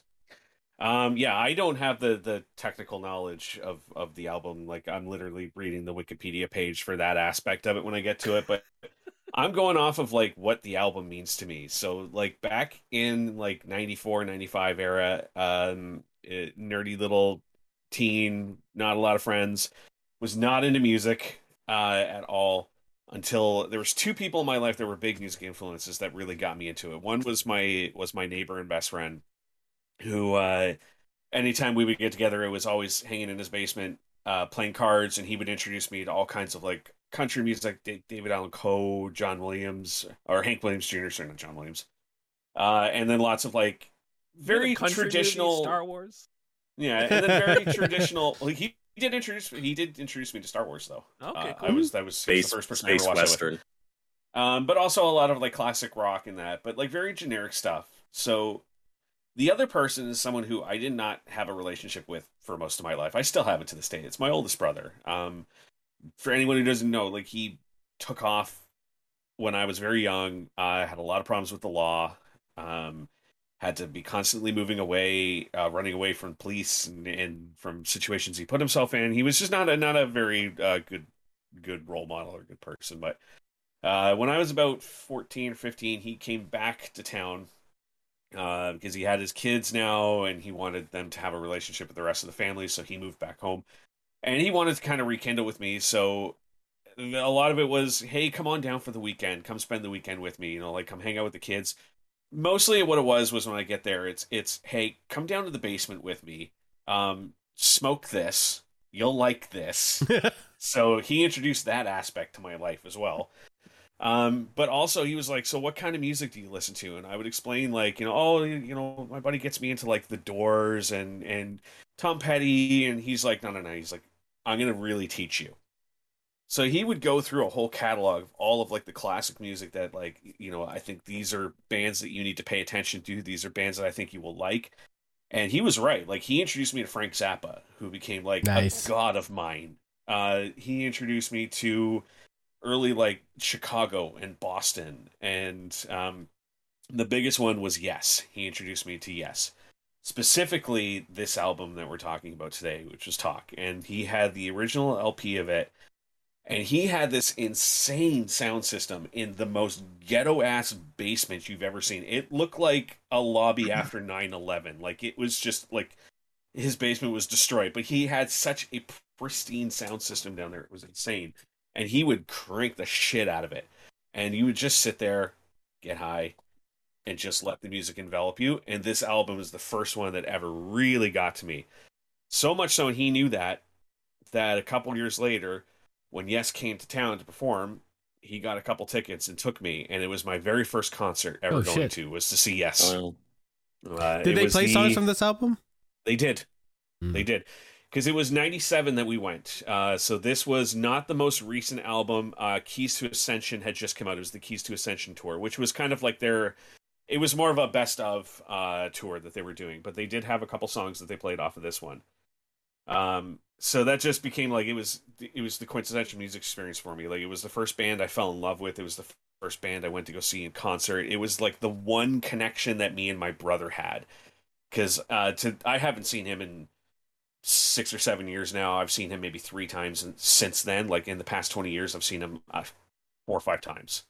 Hmm. Like I don't even know if he's alive right now, to be perfectly honest. But I at least have this memory that he brought me. Uh, was going to see them. So, but and for those also, um, I'm going to mention the name of the person who wrote the album, and it's going to click real quick. Uh, why I have the internet name that I have because this album was released uh, March 21st in 1994 and was written by their featured guitarist at the time, Trevor Rabin. So that is where my Hmm. name comes from. Is from this guy. Damn. I love the band. Oh. I love this album. He left the band after this album uh, was released to go off and do orchestrated music. So now he does like a lot of like orchestral music for a lot of big films. Like he did Deep Blue Sea, Enemy of the State. Um, I think he did Armageddon. No, no, no, no. That was uh, Hans Zimmer. I think in Armageddon. He's done a bunch of like really, really big ones. Um, really, really good music too. Um, so he was tasked with writing this album. And one of the big situations going on in the band at the time was that their lead singer, Jon Anderson, who had been with them for most of the band's time, had left following the previous tour. Basically, quit the band, had enough, didn't want to deal with it anymore. One of the issues was they weren't including him in the creative process enough. They were just giving him songs and saying, Here, do this. Hmm. So Trevor wanted him back in on this because he loved the collaborations with him and he wanted to, and he specifically said, Come back for this album you and I together, locked in a hotel room for two weeks. Let's do this. And the two of That's them sat cool. down and wrote everything out together. They came up. He came up with all the guitar rhythms. Anderson came up with the lyrics. They shared a lot of the process along the way, and then they brought it to the rest of the band and also said, "We want to try also something new." This album is one of the very first albums in existence to be recorded entirely digitally. Oh shit. Yes. Mm. Yeah, Um, it was something that the band was not prepared for. They were enthusiastic about it at first, then they hated the shit out of it, and then they've gone on record now saying that afterwards they, they think it was the best decision to make. So, and this was like I didn't even know this fact, and Hawk brought it up to me last night. So I don't know if you have any more information on that than I do. Yeah, like I said, I'm going off the wiki in that because I was, uh, you know, I once I started listening to it, I just, you know, started to look up the wiki in that because, you know, like really with Yes, I have two experiences with Yes. Um, one, they really traumatized me as a child. what? and I think I don't know, if I don't know, if- well, who's old enough here? Probably nobody. Anyways, I think when I was about eight years old, uh, the video for "Lonely of Owner of a Lonely Heart" was released, and Oh, okay. It- I was uh, around then. I'm not old enough to remember, but I remember Yeah. that video. I've, I've seen It- it. I remember the video, that but not video, old enough to remember that video launch. scared the shit out of me in that. You know, like the guy rubbing it. You know, the I think there was like these worm grubs in that. He was rubbing in his face and that. At some point, you know, it's like he, you know, you knew he was being hunted and like you know people were trying to kill him throughout. Hey the entire- man, we grew up with um Bush. What was that song? It's not Glycerine. It's the other one. That one's pretty fucking brutal. Uh, Listerine? Ma- mouth? Oh, which one? Is it List? Mouth Oh, is no, one of went the songs that I don't know. I don't remember the music video. It's not mouth. Anyway, Har- was Harcroft says it's greedy fly or swallowed. sw- Swallowed. Swallow. Oh. anyway. Yeah, yeah, yeah. We we've all been traumatized by music. You mean too. Bush X? yeah? They were Bush X at the time. Oh, this one creeped the shit out of me when I was a kid. It's like, oh, if it came on like you know on, on uh, MuchMusic and that, I had, I was like, I was like no, I'm turning- I had to turn the TV off. Great song. Also written by Trevor Rabin. So, anyways, I started to uh, do a wiki on this uh, this album and found out that yeah, like, this was one of the first ones that where the band basically they eschewed uh, magnetic tape or even digital audio tape and that. So everything was recorded straight to the computer to a hard drive. to a hard drive. Oh shit! I thought they would have Yeah. went to digital tape. No, it was unheard of at the time, and that, and it's like I, I don't think it, you know, really the technology was really there for it at the time. They had to. I don't know how they would have like they stored all that. Yeah, they networked four Apple. Macintosh computers together to do the recording. Oh, the Macintosh the- back then too. All the drives were externals. Um, That makes I don't sense. even know what they would have looked Amazing. like at that point. Um, I think I, I read that at the end of it, there was like 34 gigs in in its unedited form. There was about 34 gigs in studio. That's a lot. How? That's fucking I nice. Can't even imagine how many hard drives that was. Yeah, Yeah, that's Yeah. crazy. it was. What? Uh, dude, yeah. This was ninety four. I Well, remember. we're 90, Like, it it was, was 92, like, remember, 93, they recorded it. I remember downloading a one megabyte, um, like for MP3 of Setting Sun in like '97 or something like that, and it took me forever. So I and it took up like a bunch of my hard drive space that one megabyte. So I can only imagine. Like, Like- fuck. Uh, you know it was it, but really like you know this was the future, you know, and they were they were just way ahead of their time on it. Um, you know, especially like Amazing. no, not doing anything with tape and that, you know, and embracing Right. like non-linear editing. I, I And wonder. that's one of the things I always loved about the band is that's what they were. They were like that's why they were prog rock. They were all about like Yeah. progressing the industry. They're all about trying new things, the like best of the best, right? Yeah. Yeah. Um, I wonder how the masters have survived. Like, I, I don't. Well, you I said you even, had the you had you found like the remastered copy or something, Yeah. like a, a new copy of the LP of the vinyl, yeah. So Yeah, so they've got to be sitting around somewhere. maybe. I mean, uh, they would have eventually made their way to like a, a Yeah. format at the end of it and that, but like for the process, for the actual recording process, you know, it was unheard of at the time, and Yeah. it was really looked down upon in that, especially like with the with the crowd like Yes would come from, like you know, rock musicians from the '70s, where it was all like analog and tube gear, and you know, tube gear was like a huge expression in the '90s. Yeah. Yeah. Um, Well, and you- Yes, it was. Well, they're British, aren't they? So wouldn't it be tube gear? tube gear, Tube, right? They don't have T's over there. They have CH's. Tube. But this like what I loved was this this was the like the the era of like the renaissance for a lot of like those old rock bands and stuff because this another album that I would have put on my list uh, that came out around this time was uh, Promises by Def Leppard.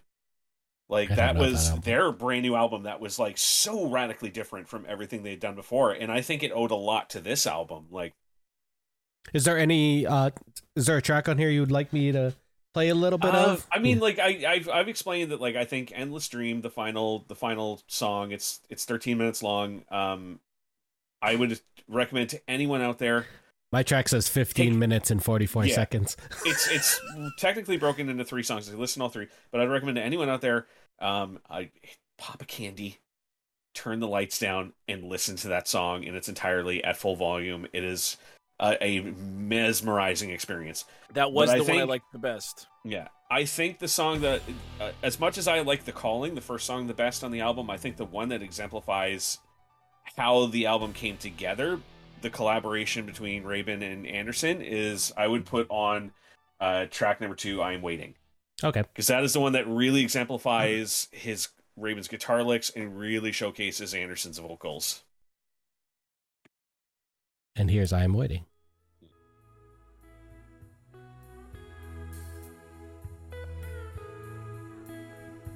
I am stuttering. Yeah, but the podcast, the the stream. Oh, won't do okay. that.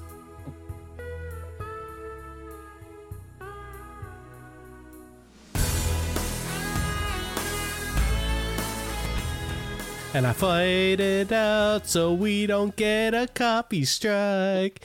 But uh, yeah, no, this album is phenomenal. Like um I was saying to to Brent here, the the reason why I got into Yes was actually really late. It was my first year of university. And I was um I had my oral skills class, which is where you do, you know, listening skills and all of that I stuff. thought that was something totally different. AU for oral. Again, how do you think I got my wife? um, and my TA was like, because I, I went to school for vocal music, but I um, but I also had like my grade eight in classical guitar, and uh, my TA was a classical guitarist, and he was like, "You play guitar, and you like uh, you like good guitar music here," and he took my tape that we recorded all our um, lessons and all our practice stuff on, and he recorded yes songs on the opposites on the opposite side. This was cassette tapes when we had to record in first in first year. And the first song I heard was Roundabout by Yes, and I, it totally just like I was hooked. As soon as I heard that, I was like, "Fuck, this is amazing!" Like every single person was like the top, like the the bass playing, the the organ playing, the guitar, drums, singing. Um, whenever I think of bands like Yes, like prog rock bands, um, the vocals usually stand out because you don't hear harmonies like that anymore. Um, and you can like you you listen to someone like Paul McCartney talk about bands nowadays, and he's like, you know what, there there are some bands I like, but most of the bands don't do harmonies. And I think the last band he was like, you know, I really like that band, Barenaked Ladies. They do really top notch harmonies. And honestly, I can't think of a more recent band that does four part harmony. It's one of Uh, one of those movies that like was long one of my favorites, and I just kind of forgot about and recently put back on again. Was Almost Famous, I love that movie. and right at the beginning of that movie, when the sister leaves and hands off the albums, and it's him listening to Yes is America, and just the feeling that it, the motion going through that scene is like it just brings me back to the first time I heard them, and it's like, oh my god, it's like every song of theirs that I ever loved is such an experience. Yeah, it's a really good way of uh, describing it. um, I, I only can comment again. This is sort of my initiation into a lot of things, but I actually had uh, a Yes album, so I did know Sorry, about them. before Uh, before that, um, America's oh. by si- uh, Simon and Garfunkel. The the song they had from They, Yes. Oh, they did a. So I'm thinking if they they did a cover of it though for the Keys to Ascension album. Uh, but for almost famous, it was "I've seen all good people." Yes. Your move on. Uh, That I love that song. Sorry, sorry, Steve. I, I'm, yeah, I'm confused by the fact they did do a cover of America for the Mhm. Keys to Ascension album. So every time I hear that song, I think of their version. So So- Um, but my my relationship started in, a, in an amusing way. Um, uh, uh, the album I bought was uh, uh, the the Ladder, um, but the reason was because uh, the the main song um, was the theme song for Homeworld, which at the time the video game Homeworld, uh, which was a space real time strategy game, and uh, I I was just really impressed with the sound. I'd never heard anything like that before at that time, and uh, and so I actually went out and and and looked for uh, the album after that. Anyway, it's just I used to watch the trailers for games like over and over and over again, and and it just it yeah I mean yes sound with a a video game I mean was a really unique marketing uh, for me anyway. I still remember it. Um, anyway, uh, yeah, so that was great. I mean, um, yeah, I, I, I had a candy and uh, and that was perfect for yes, and it was just uh, smooth from beginning to end. That's all I have to say. It's it's wonderful. So thank again, you for this this album, like like Hawks, like you have to listen to the whole thing because Yeah. it really tells a story. It's phenomenal. Yep. for Dave, sure. any thoughts? I thoughts? was like I was like half awake listening to this one, which was which was fine. Um I was lying in bed and I there like the first song I was like it's pretty good and like I didn't have like a huge like I couldn't have told you a Yes song before. Like I've heard plenty of Yes songs, don't get me wrong, but I it was never a band I could like identify, right? And I I'll be honest, still couldn't because it's not a sound that really. It's not that I don't like their songs. They just they're more background to me than um. I don't have that same connection, and there's not a lot of stuff from like the er, like other than like Alan Parsons that this this kind of thing would really stick to me. So, but I did enjoy it. There were there was one track that I even said I was like I, I don't really like like it doesn't. This is definitely my I said my least favorite. It's not that I didn't like it. You know, I didn't mislike it. It's fine. It's a fine song, but um, just compared to everything else on the album, it was like it felt weak. And it's as you're supposed to be cresting that hill, and I was I feel like that really took something out of it. But I I think it's like a misdirect because when you get to the end, I was like, oh fuck, this fucking rocks. Like this, this fucks. yeah, they do that a this lot. la- that like album. this last, I'm like, oh yeah, this is this is exactly what I like about prog rock Yep. right here. Where I was like, okay, here we go, yeah, yeah, yeah, and like I'd probably listen. I may not listen to the whole album again, but I'd certainly like one or two songs. I would certainly go over again. Um, but I- it's one of those things where it's like there's so much to prog rock, and if this is the kind of stuff you guys like, not just you guys, but like this is what Matt Colville does on his Twitch. Sometimes he'll deep dive. He did Jethro Tull, which is not a prog rock band, but he did Genesis. He did like Ooh. three Rock fucking weeks of Genesis. yeah, Um, that that yeah. yeah, yeah, they're pretty important. Yeah. in terms of prog rock, yeah, they're kind of a big deal. But I'm sure, like, I wouldn't doubt that if he would eventually, because I'm sure he's talked about yes a little bit. And of course, none of this stuff gets saved either. It's all like a live stream. He'll Mhm. play the song, he'll talk about it. Um, so like this is this felt in that that genre. Well, of course, it's in that genre, but this felt to me like along the kind of thing. I was like, oh, I really hope Colville does a, a thing about this because I'd really enjoy that. hmm Mhm, yeah. Sure. And You know the weird the weird thing is is that '94 I would never listen to this album and that it was just like it you know this kind of music was just like so I- away from my wheelhouse at the time. If I was if I was five years younger or five years older at the time, this album would have completely escaped my radar. But I was at such an influential age musically, and had those people in my life at the time that were were there to influence me into their like into their styles and that. So, but I Yeah. thank them for it because that's why I grew up in the '90s on Beastie Boys and Yes and Tom Petty instead of growing up on Backstreet Boys and NSYNC and shit. Like, yeah, No, and it, all great. it was a real bands. experience and yeah and i actually had no idea they had so many albums that was another thing too like Mhm. i just had the one album from when i was growing up and i never really looked into it right i mean it just you know just never kind of came up and now like i'm like holy crap so many albums these guys it's like nonstop like actually how many are there do you Do you happen to know? I go back. even They go back to what '68. Yeah, 68. yeah and just very consistent so anyway i'm just i'm just amazed and and yeah i yeah like everyone else has mentioned the harmonies are just just just something else My um out of all the albums we listened to, I was saying this off mic. My baby, who's a year old, loves this album. Out of all of them, she was just like bopping and like She didn't Did- like my pick. she was sitting there. You know what? What's funny is that she wasn't dancing to Queens of the Stone Age, but she was rocking her head, which he has Yes. just started doing the past couple days, which I think is great. They have released 22 studio albums and they have had over 19 members over the years. Jesus. Wow. I feel, like we, I feel like we picked such different. I know Eric's Yeah. yeah. on purpose, but like, you know, Hawks is like, if you're in an altered state of mind, you might scare yourself to death. yeah yeah Brent's is like, you're gonna have a great time. You're You're just gonna gonna have a chill great out. Time. You're gonna Right, you're fly. gonna chill, it's You're gonna be- big yeah, it's gonna be Lebowski it over everything. And like mind, if you're in an altered state of mind, it if it's alcohol, someone's gonna get hurt. Speaking of your pick, what is it, Dave? You're next. Uh, so you know, in the way the way back in 2002, 20 years ago. oh god. I can't Uh, believe this I 20 remember years old. 2002. Oh my god. Uh, uh, yeah. In in uh, late August, Queens of the Stone Age dropped their third album, Songs for the Deaf. I was a 14, 15 year old boy God damn it. at the time, and you know that's when you're discovering music, right? Like I'd listen to whatever was playing at home all the time. Harcroft uh, played plenty of music for me. He a lot of Queens of the Stone Age, Tragically Hip. That's why I like that stuff. That's why I like alternative. My other brother, he listened to some terrible stuff that we won't get into. It just doesn't hit me the same way.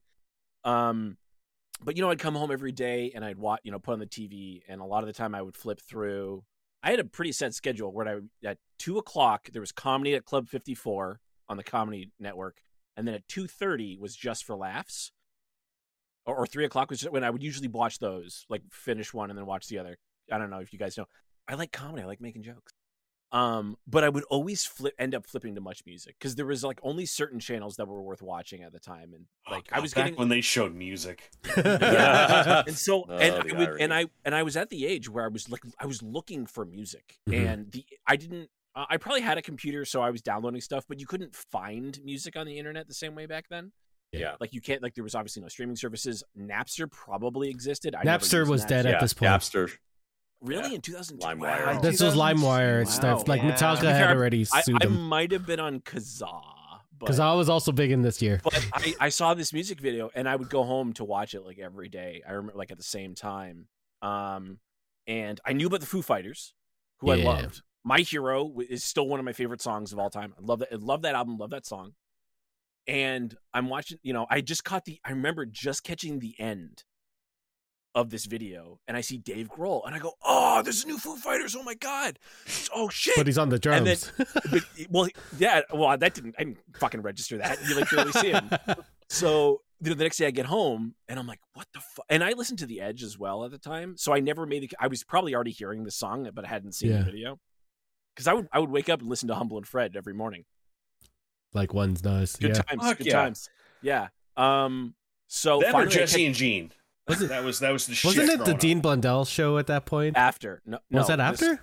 oh, definitely. Yeah. Shit, I can't remember. Yeah, I, he, he, um. Uh. Whatever his name is, might have still been Danger Boy at this point as well. Oh, Can I can I just ask a quick question? Yeah. Yeah. Were you at all aware of Nirvana at that point? And Oh, of did course. Grohl Of- okay. Yeah, yeah. Harcroft owned a copy of Nevermind. Yeah, I loved Nirvana. All right. Good. Um, and but Dave Grohl being in Nirvana didn't register me because I never cared. I still don't really care about who's in a band usually. Mhm. Um, but this song was like, okay, this is one of my favorite bands, and still is to this day. I've seen Mhm. Queens of the Stone Age twi- uh, twice at least, maybe three times now. Um, and this like so, so the song that I'm sure everybody already knows is "No One Knows." It's one of my favorite songs. It fucks so hard. It's like it's just such a perfect rock song. I mean, Yeah. it's like like quintessential rock song. Queens of the Stone Age has become a quintessential rock band. Um, and because at this point they were only a band that like other rock bands liked. Like they weren't popular yet. This is when they became popular. They would. I, I'm pretty sure because I'd seen Foo Fighters. I think Mhm. a couple years before this, Queens and they had opened for Foo Yeah, Fighters. Yeah, that's how I knew Yeah. them. Is because they opened for Foo Fighters. Like this band is so fucking good. Josh Homme, the lead singer, uh, he'd been in Kyuss with a bunch of the some of the other band, band members like Nick Oliveri, who left after this. And people to this day don't listen to the Queens of the Stone Age. Nick's not Nick's not on it anymore. Oh. But like some of Nick's songs are great. Like Million, I love Millionaire, and that's that's one of the songs he sings. That's like the screaming part because I had never really experienced that. I never listened to like heavy metal. Uh, Like screamo wasn't a thing yet, right? Like Alexisonfire, I would have been introduced to you like two years later, and that's a totally different kind of thing. Mhm. Um, but you know, finally, I got my hands on a digital version of this album, which was not easy actually at the time because a lot of digital copies they had protections in them. Yeah. It's Um, overly convoluted. Yes. because I didn't have a job, I didn't have money to go buy buy a copy. Um, and eventually, I just went back and listened to all Queens of the Stone Age. But this album, I probably listened to on repeat again and again and again and again. I don't know how many times. And there's not a Yeah. song on here that I don't love, and that I probably if if I heard like a two bars of it, I could probably like tell you every lyric. Nice. um it's yeah this was like this this this song this band was like so formational for me. Um and yeah to this day queens like my top three bands are like muse depeche mode and queens of the stone age God, I love Muse so much. Ugh, they're they're all i mean I they're love all Depeche fantastic Mode. bands Yeah. they're And all Depeche fantastic Mode. bands. In a weird way, this is like your Nevermind. You know, 'cause, like, yeah right because nevermind came out when i was like six yeah. So you would Uh, never have connected to it in that. you No, know, you, just weren't at the right age. But I do remember being like, but I that's the thing is I knew Dave Grohl from Foo Fighters, but but not Nirvana. it's it's a funny thing. Um, but yeah, and I remember the music video was like kind of trippy because it's like there's this weird deer, whatever, and you know these guys are all on drugs. Like Josh Homme's for the long, it's huge into, you know, whatever, probably still is. I don't know. Um, I don't He know. surprised. Like now, he's probably the biggest thing he indulges in is a cup of coffee. I think know? he still drinks heavily. Actually, Yeah. I think- yeah. I- I he's could a see big that. party guy, but he's now friends with like so many people in the industry. Like their their second last album, they had Elton John. Oh shit. Like that's such a weird random. Yeah, yeah. Elton John on on Fairweather Friends. To be fair, he's Uh, Elton John is good friends with Dave Grohl too, which I mean, yeah. There's Josh Homme, whatever. Josh Homme did has done so much awesome work over the time. He's you know the best Arctic Monkeys album in my opinion he produced. Um, mhm. but I don't know. I don't know what to tell you about this album. I don't even. I don't know if anything hit number one. I don't really care. It's just Hey, like this. Th- no Yeah. one knows that. no that- one knows was It was all over the place on radio, MuchMusic and that. Like that video was played like yeah, on like you said, like it was every day you go home and watch it. And that. That's how Yeah. popular this thing was. I that- don't. They had three singles, and I don't think the third one. Did, I'm trying to find it actually. Uh, I mean, go with the flow was after, right? Yeah. Go with the Flow was big, but then it was First It Giveth, and I don't think anybody like it's probably Oh. the weakest song on the album actually, um, because it's not that yeah. I don't know. It it's it doesn't rock as hard as like Go with the Flow is actually a very like quintessential rock song. Is there um, is there a favorite on here for you? Favorite song? I know what mine is. Oh, it's No One Knows without question. Fair. Mine's I Millionaire. can sing that from Yeah. from beginning to end. I- Uh, I Two, 2002 i think this was around the era when i was i was starting to develop my own musical taste where it wasn't other people influencing me mhm. mhm. and these were the bands that i was into at the time like this was the music i was discovering was finding out like about faith no more and everclear and queens of the stone age and foo fighters and Oh man, Like- Everclear. oh my god when no one knows came out like that was the same time too when like rewritable cds started coming out Mhm. Oh, And that's that's me when everything bugging my buddy who was the only person i knew that had a fucking recordable disc drive going i need you to make me a mixtape and no one knows was track number i think number four on on Nice. that mixtape of like all the songs i could possibly put on it that was one of the first ones When I when I burnt the CD before I bought it, I did buy it eventually. Um, I I, burnt I have a copy now. Yeah. I burnt it on a black CD, and I was like, "This, this is so fucking cool. Like, That's this so is- sexy. This, this, this, this fits this this the style and everything. Yeah. Oh man, that was the like um. I remember hearing this album for the first time. Like I was living with um a bunch of my, you know, my roommates at the time, and we all had our band set up in the basement. And as soon as we heard this album, we're like, we have to learn all of these songs. We were terrible, but it was a lot of fun to play. yeah Awesome. um e sparrow who was in the chat earlier Yeah. uh, is, is a buddy of mine who just started streaming under the name macro drums uh last week Yeah. So yeah. he gets on, does drum sessions and that. So while Dave was posting in the Discord, I saw, it was, oh, he's online. Let me just jump over real quick. And I'm like, hey, you know, no one knows Queens of the Stone Age. He's like, I love that song. Could you play it? He's Oh like, yeah. okay. So you just started going to town on it. And I'm like, immediately over there, like, hey, Dave, come on over, check it out. Nice. And I Is- did, Awesome. and it was good. I wonder if wasn't this that song was it was it not in Rock Band or one of those songs? I remember playing Yeah, it. but, uh, It was. if if not that, if not this one, then I'll definitely go with the flow in that because I think I Go with Uh, the flow it and Little was- Sister were, but Little Sister's not on this album. Little Sister. no one that knows was the was in third Rock one. Band. I know it was in Rock Band too because it's the only one I had, and I remember distinctly playing it. Oh man, Unless it was like one that I downloaded separately. this was so Never had Rock ingrained in too. in that era for me. Like the Yeah. the early 2000s to the late. Oh man, it was such a good album. Steve, you keep on shaking your head. I'm very confused. no, I'm I'm just I'm it's amazing. I'm so utterly clueless when it comes to music. Like when you know you guys There are all no like tracking. the Stone Age. I mean, I mean, I can identify, you know, certain things in fiction, uh, animation, movies, television shows that like influenced me. But I, I, I was such a luddite when it came to music. I just had nothing. So I, I have to admit, I didn't know this band. Um, I do, I did recognize some of the sound, like these songs that you're talking about that were famous. I did hear them, but I actually had no idea about this band, and so it was really cool to like make that connection, you know. But yeah, honestly, like I I know nothing. Actually, for for other luddites out there who know nothing about music, um, so yes is considered uh, prog rock. What is um, uh, what are the other two albums that we've covered considered like categorically? I don't like Queen's the alternative. It's Yeah. just alternative rock. It's Yeah, just alternative. al- I know it's broad. I know it can be very broad, right? yeah. But Hawks, just for myself. call like Hawks, I would almost call like late school punk. No, it was way. Like, It, if anything, it would be in the in the very generic post punk category in that. Okay. Um, Post punk, pre grunge. Yeah, like I, I get, I postmodern get that there's a lot of sounds, Yeah. but Yeah. I mean, just for me, like I, I have no idea, right? Like, so Queens Anyway, is I loved it. sometimes considered stoner or desert rock, but that was really more of a, a holdover from Kyuss, an earlier band. Mhm. Um, sometimes they have that. Like this song has a song called Mosquito Song, or this album has a song called Mosquito, Yeah. which is very much in that in line with that. But or like God is in the radio is very like stoner rock, but like no one knows is it is more hard rock than Yeah. Sure. Hard rock sure. alternative. Yeah, Yeah. okay, cool, cool. It's a Yeah. this album, man. I would say un- Yeah, it's great. unlike the other albums, this album is like completely overt and they're literally taking you on a journey because it you literally it's you are getting in a car, turning on Yeah. your radio and driving down in the desert. Like that's that's their thing. Um and there's like there's ads and stuff as they switch songs and whatnot. Mhm. Uh it's just there's something spe- like you just sit there, close your eyes, and you can just. I don't need Yeah, the drugs. Other narrative- people do drugs, but I don't.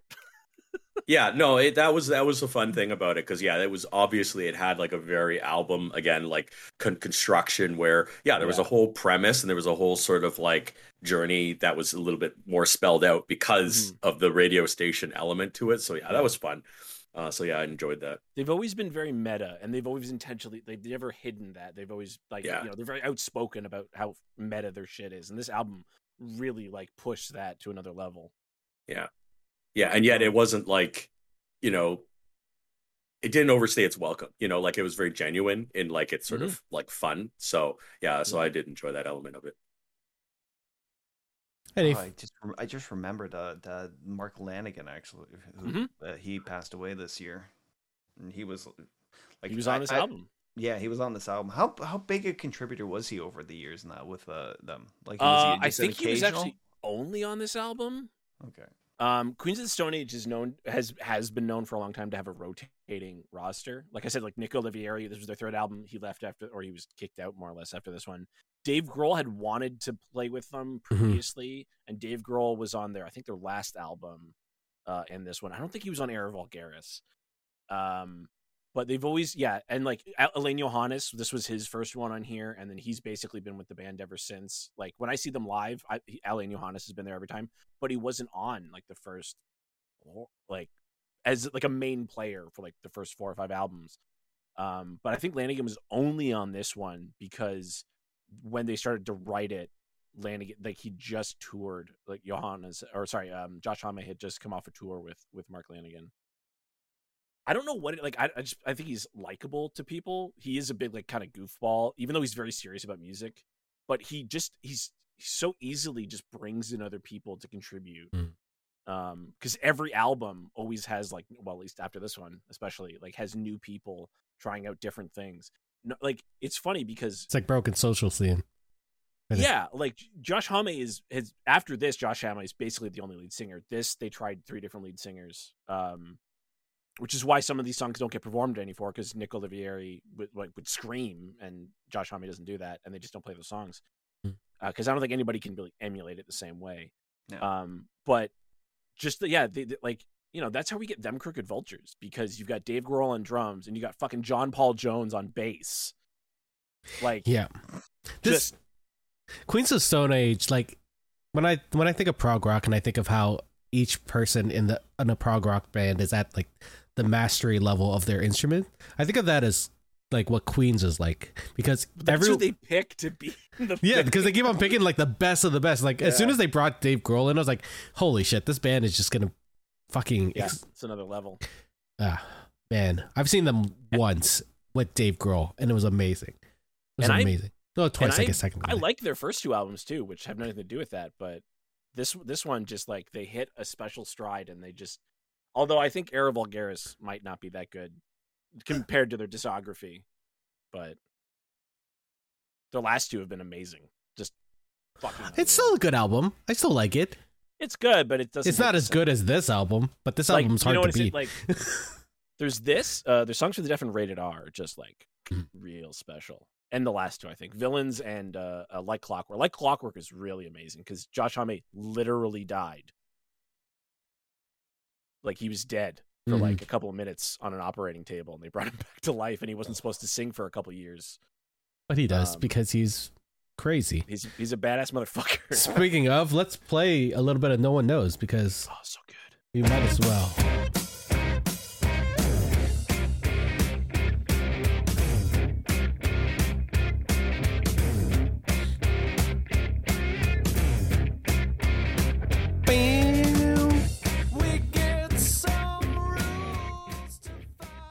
Oh, I would just keep playing that song because I love that song so much. The lyrics for No One Knows are, are phenomenal. Yeah. Yeah. Oh man. Like that was such a good pick. I really did enjoy listening to this album because it's been a little while since I've listened to it last. Um but any final thoughts anyone before I go on to my album? My album which I picked because I wa- I knew you guys were going to pick rock. Um uh, after everything we had talked about previously, most of us are mainly rock people. Like like that's our forefront. I, I think mine would move into synth pop more recently just because of CHVRCHES and bands like that. Um, but I decided to do a complete left turn and do a you know a rap album, an R and B rap um, by Logic, uh, and it's his 2017 album. Everybody, this is sort of a concept album for him. Um, uh, Logic has, oh shit, we lost Brent. No, no, Ah. he's gone forever. Hold on, let me let me see what I He'll can be do back. on the stream. I'll- Uh, appar- according to Harcroft, uh, my my MP3 player from when I was in grade sc- like like grade eight, uh, still has that song on it. Which and that can only hold like eight songs. Wait, That's what what amazing. MP3 player did you It have was, a, back it in? was a Diamond Rio. It was the first MP3 player. Oh shit, I had um, Wow. I forget what I had, but it was this little red thing, and I was like, I'm not getting an iPod. I'm gonna get an MP3 player. I can put whatever I want, and I can record shit on it. I don't know where the you know anything Like, is for what, that. what year would that have been? That was He's back. 2000. I'm pretty sure. Yeah, we can't hear you, Brent. Hello, no, there you. it's just That's not good. Oh It's no, silent come now. back. it's a silent film. Wait, does he have? No, we got nothing, man. Yeah. Uh, Uh, Is that a swear? ah! Yeah, it was a swear for sure. He's he's coming back, I think. curse you, Richards. Yeah, yeah. Currently, I'm Brent, and Dave is Dave, Steve is Steve, Hawk is Hawk. Cool. I'm just gonna keep talking. Um, so I picked uh, 2017, uh, the album by Logic. Logic actually, um, he does this weird thing where he rotates album his uh artist name for for Oh, really? his albums. Yeah, he does. Um, fuck, what were they called? Well, I remember he was called Psychologic. Um, Or- He also does this. Uh, oh my god, why can't I remember? Um, I'm not as prepared. Bobby Tarantino is what he, he also does. He does Bobby Tarantino albums every so often. Um, but this is Logic. Um, Logic's Everybody. I don't know how I got into this album, but I I I randomly got into it in like 2017, and it was just something I would listen to on the subway or you know just driving into Toronto or taking the train into Toronto. And it was sort of one of those albums I just listened to and just chill out to mm-hmm. as I was. There we go. Yeah, we can hear we go. As I would as I would travel, and it's it's this concept album that he based off of a Matt Weir Matt Weir Matt Weir novel called uh Andy Weir. Sorry, Andy Weir, who did The Martian. Uh, a short story called The Egg, which is this man who's trying to come to terms with dying. Like he talks to, you know, he, he tries to figure out things going on. And he took this idea and he made this album, Everybody, and he cast God um, with Neil de- deGrasse Tyson. He's not really God, um, as we, we hear in the album. He's He sort just of, the- plays him in the album. yeah, sort of. no, I mean, he doesn't even play God in this album. I'm not really a sort of- doctor. I just play one on TV. but it's it's funny having him play because he's a staunch atheist as well. Um, uh, as you've seen on Twitter, this is before, Also, he does have a great voice. Neil deGrasse. Yeah, Tyson. he has Yeah. a good voice. Yeah, Mhm. and it's very calming for this person who's this person named Adam who's trying to you know come to terms with everything that he's come through. And it's it's, it's there are themes in this album that are themes that Logic has gone through, you know, through his life. He's half black, half white, so there's there's a lot of identity. Like he's trying to figure out where he he fits in the world, and yeah, like I lo- I love that there are different themes that he tackles, like anxiety, him dealing with issues that he's dealt with. There's a whole song about I feel real bad about about to say this, but of course you brought race into this. I I get I get. we were all just having fun. oh my. Um oh. and he deal I'm glad I didn't finish my thing and he deals with suicide suicidal thoughts. Um it it's I think it's a it's a wonderful album. Um there's you know I don't think all the songs are a hit for me, but I I'm pretty sure most of them um really really resonate with me. Uh he had three singles from this song from this album, Black Spider-Man, which is you know around the time that uh Donald Glover was, you know, the internet was like, you know, Donald Glover should be he should be Morales. Spider-Man. That would be not not Miles Morales. They wanted him to be Peter Parker. Um Yeah, hell yeah. and and ever and you know i'm fuck i'm done with that um and 1-800-273-8255 which is the suicide hotline number in the states and it actually um boosted their numbers that year like and and years uh afterwards so not not prank calls like i had said earlier but actual people who needed help they found out because of this song the number to call which i think is actually pretty cool um there was one other song that it, they they released as well but i can't remember oh everybody i think the title song. Um, I don't know what else I can say about this. Like, I, I think it's, I love this album. You're not gonna break it down fucking lyrically and like There- like I, I could. They're, they're, I thought you were gonna be like Hawk and like fucking Yeah. tear I, this shit I, apart. I could go song by He's been song, camping. but I really don't want to. Um, it, it's it's it's an Nice. album that I think also flows really well. I think there there are themes that, um, the the the whole concept album of it being Adam's journey through you know whatever the afterlife. I think is really good for this album, especially based on the songs and the themes that he goes through. Sorry, Hawk. Yeah, go. So my only experience with Logic before listening to this album was uh, him appearing on Rick and Morty. in the Vindicators episode. yeah, the Vindicator episodes and that. It's like I dismissed him. I was like, ah, another white guy who's rapping. Okay, you know. So Eric picked this one, so I was like, okay, I got to give it a shot. And Ah, as, as soon as I uh, as soon as I started listening, well. like he pr- he really like he really dispelled every preconception I had about it. Now I guess that's like kind of like the whole vibe of him Hmm. in that. It's like he's ha- he has faced nothing except preconceptions his entire Yeah. life, and that from half both black, sides. Yeah. half white, coming from like you know parents with like obvious like substance abuse issues. Yeah. and, and apparently like with the mother and that, well, some very dark psycho psycho you know psychology going Mm-hmm. on there. He left his home at a at a young age as well, so he he'd always been fighting for his music career, and um, Yeah. fuck, man, he he's gone crazy. Like he he's a Twitch streamer now too, or maybe he's YouTube. I can't remember. Um, and he does all these other like he does so much work for the community as well. Like he tries to prop up other artists. Um, I think he does he does D and D like we, we me and Dave had t- talked about previously. Yeah, he's Um, friends with the people at Critical Role. Yeah, he's I mean, I will back Hawk up in in the sense that I did make a similar fuck up, but I made it privately.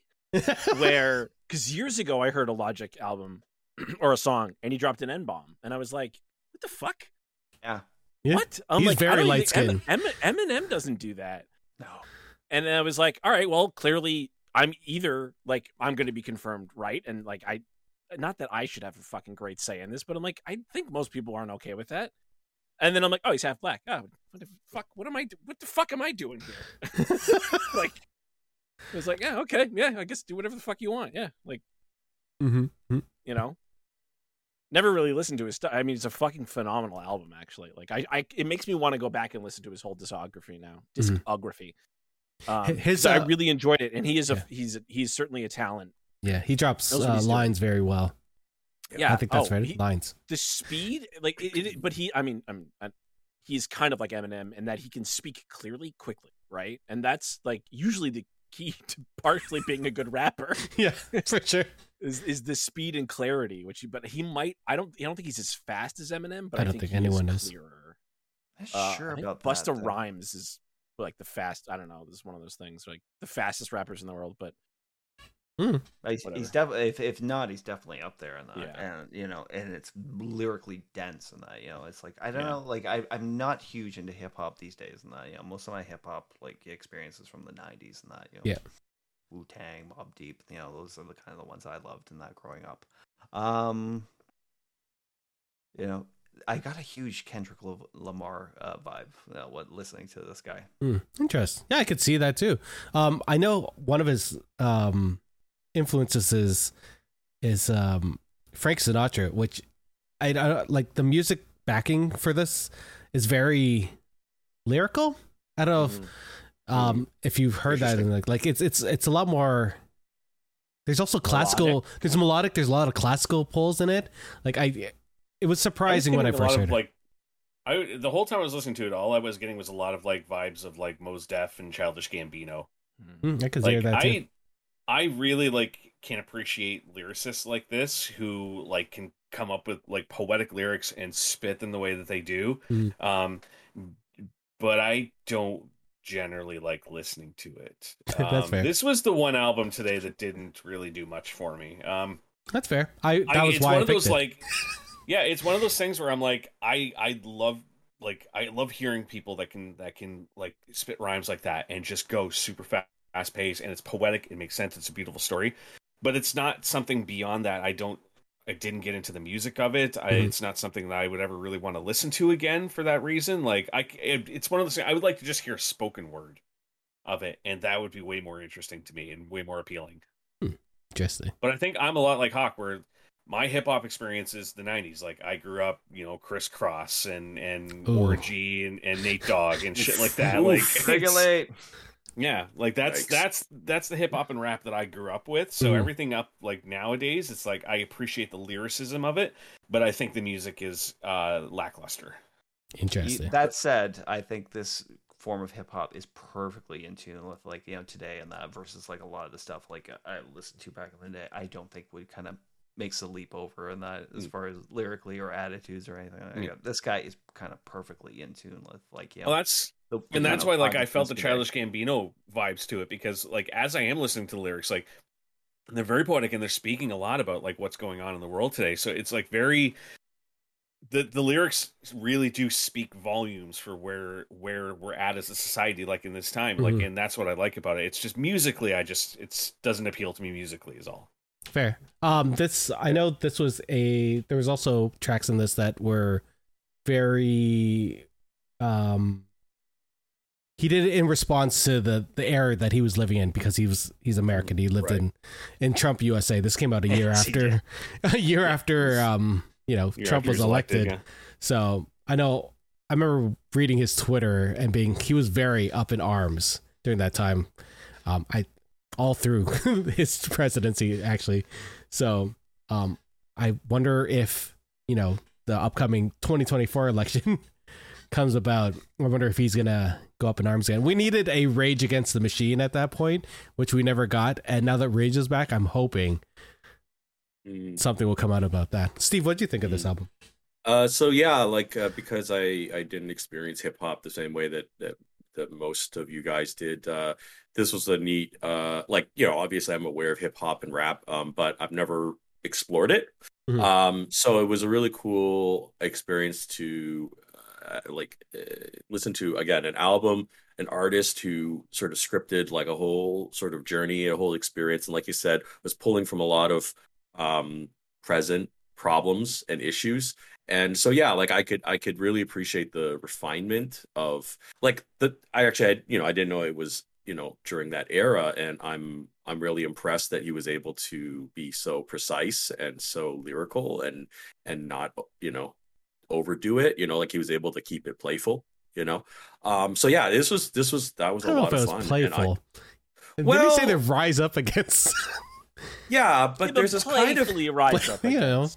yeah, but but the whole thing has a kind of like um it wasn't all it's about not that. an ang- yeah, Yeah. it's not an angry journey right it's it's a very it's broad a call to action kind of journey Yeah. there's there yeah it, there's a call to action in it as well Um, but I, I just yeah, I just appreciated the sincerity of it and uh, and and his skills. Um, yeah, like I, I even though I don't follow hip hop or rap, I can I can recognize like yeah, he's very very good. Um, you know, uh, with his his lyrics and delivery, and uh, yeah, so I, yeah, it was really, it, and also it was like you know, considering the the albums we all chose, it was great to have this left turn, like something completely different, um, uh, which I did really appreciate. So yeah, I, I liked it.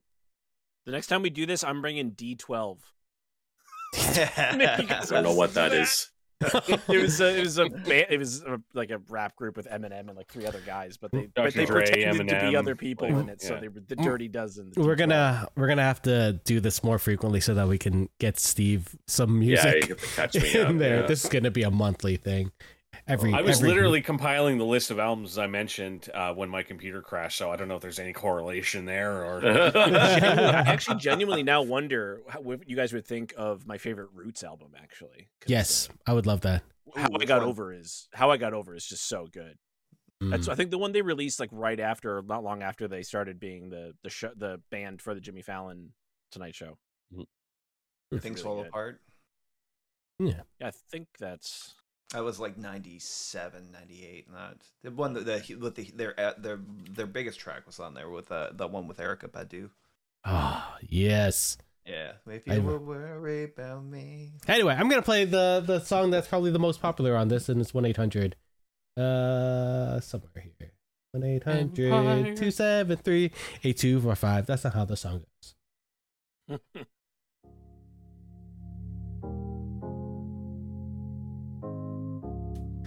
Oh, this features Alessia Cara, who's Canadian, and DJ Khaled. And I'm pretty sure he. You would know if he's in the song because he announces himself 16 times at the beginning. Oh no, he produced it. He didn't. I've been on the low, I've been taking my time. I feel like I'm out of my mind.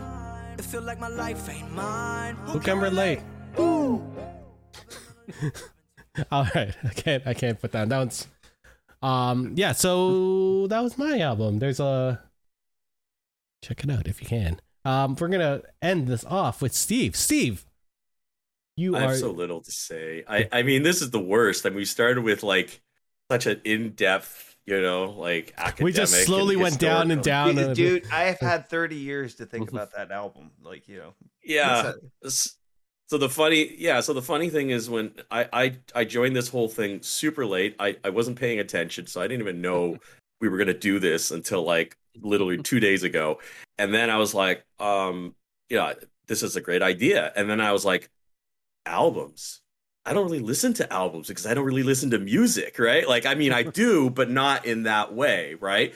And uh, especially with the last couple of years, like I just kind of forgot to listen to music entirely. So, other than driving, you know, how when the- I would have literally everyone else is getting through the pandemic because of music, and you're like, I just didn't listen to any. I've just God, been this fucking. pandemic be over already, so I don't have to just listen to been- any more fucking You've just been taking reality. You've just been raw dogged by reality for the yeah last two well and a half years. That's a good way of that's a good way of explaining it. And i mean i will say like this whole experience has been just fantastic for me because it forced me to sit down and listen to uh you know albums that i never would have done it otherwise. And not because i don't want to i just don't know where to start you know?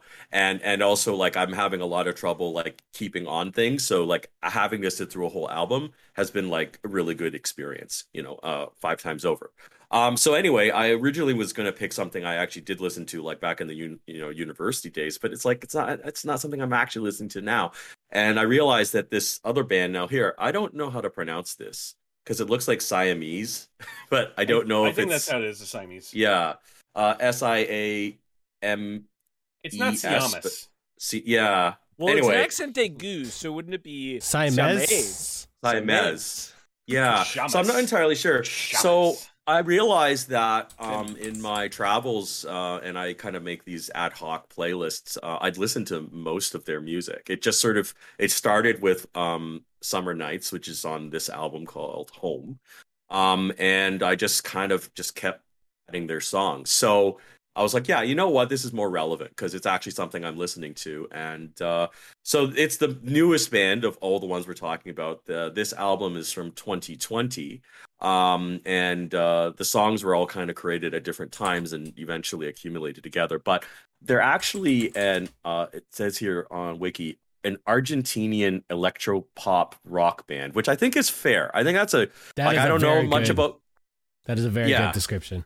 Yeah. I don't know much about disc- uh, music, but I think that that that makes sense to me. Um, Yeah. and it's primarily uh driven by uh, Guillermo uh, Stoltz Stolzing, who's the lead guitarist and vocalist, and Juan Manuel Black Colo, who's a keyboardist and synthesizer. Anyway, it has like a very like I, I would say uh 80s instrumentation, but like a also very modern, like a lot a lot more current uh complexity. And um and it's I don't know, I just find the music sort of fun and um uh, actually one of the reasons why I got really interested in them is I'm very visual and uh, relevant to this is they they actually got um I just want to find this on the on the on the wiki here. They they they reached out to an artist to here it is.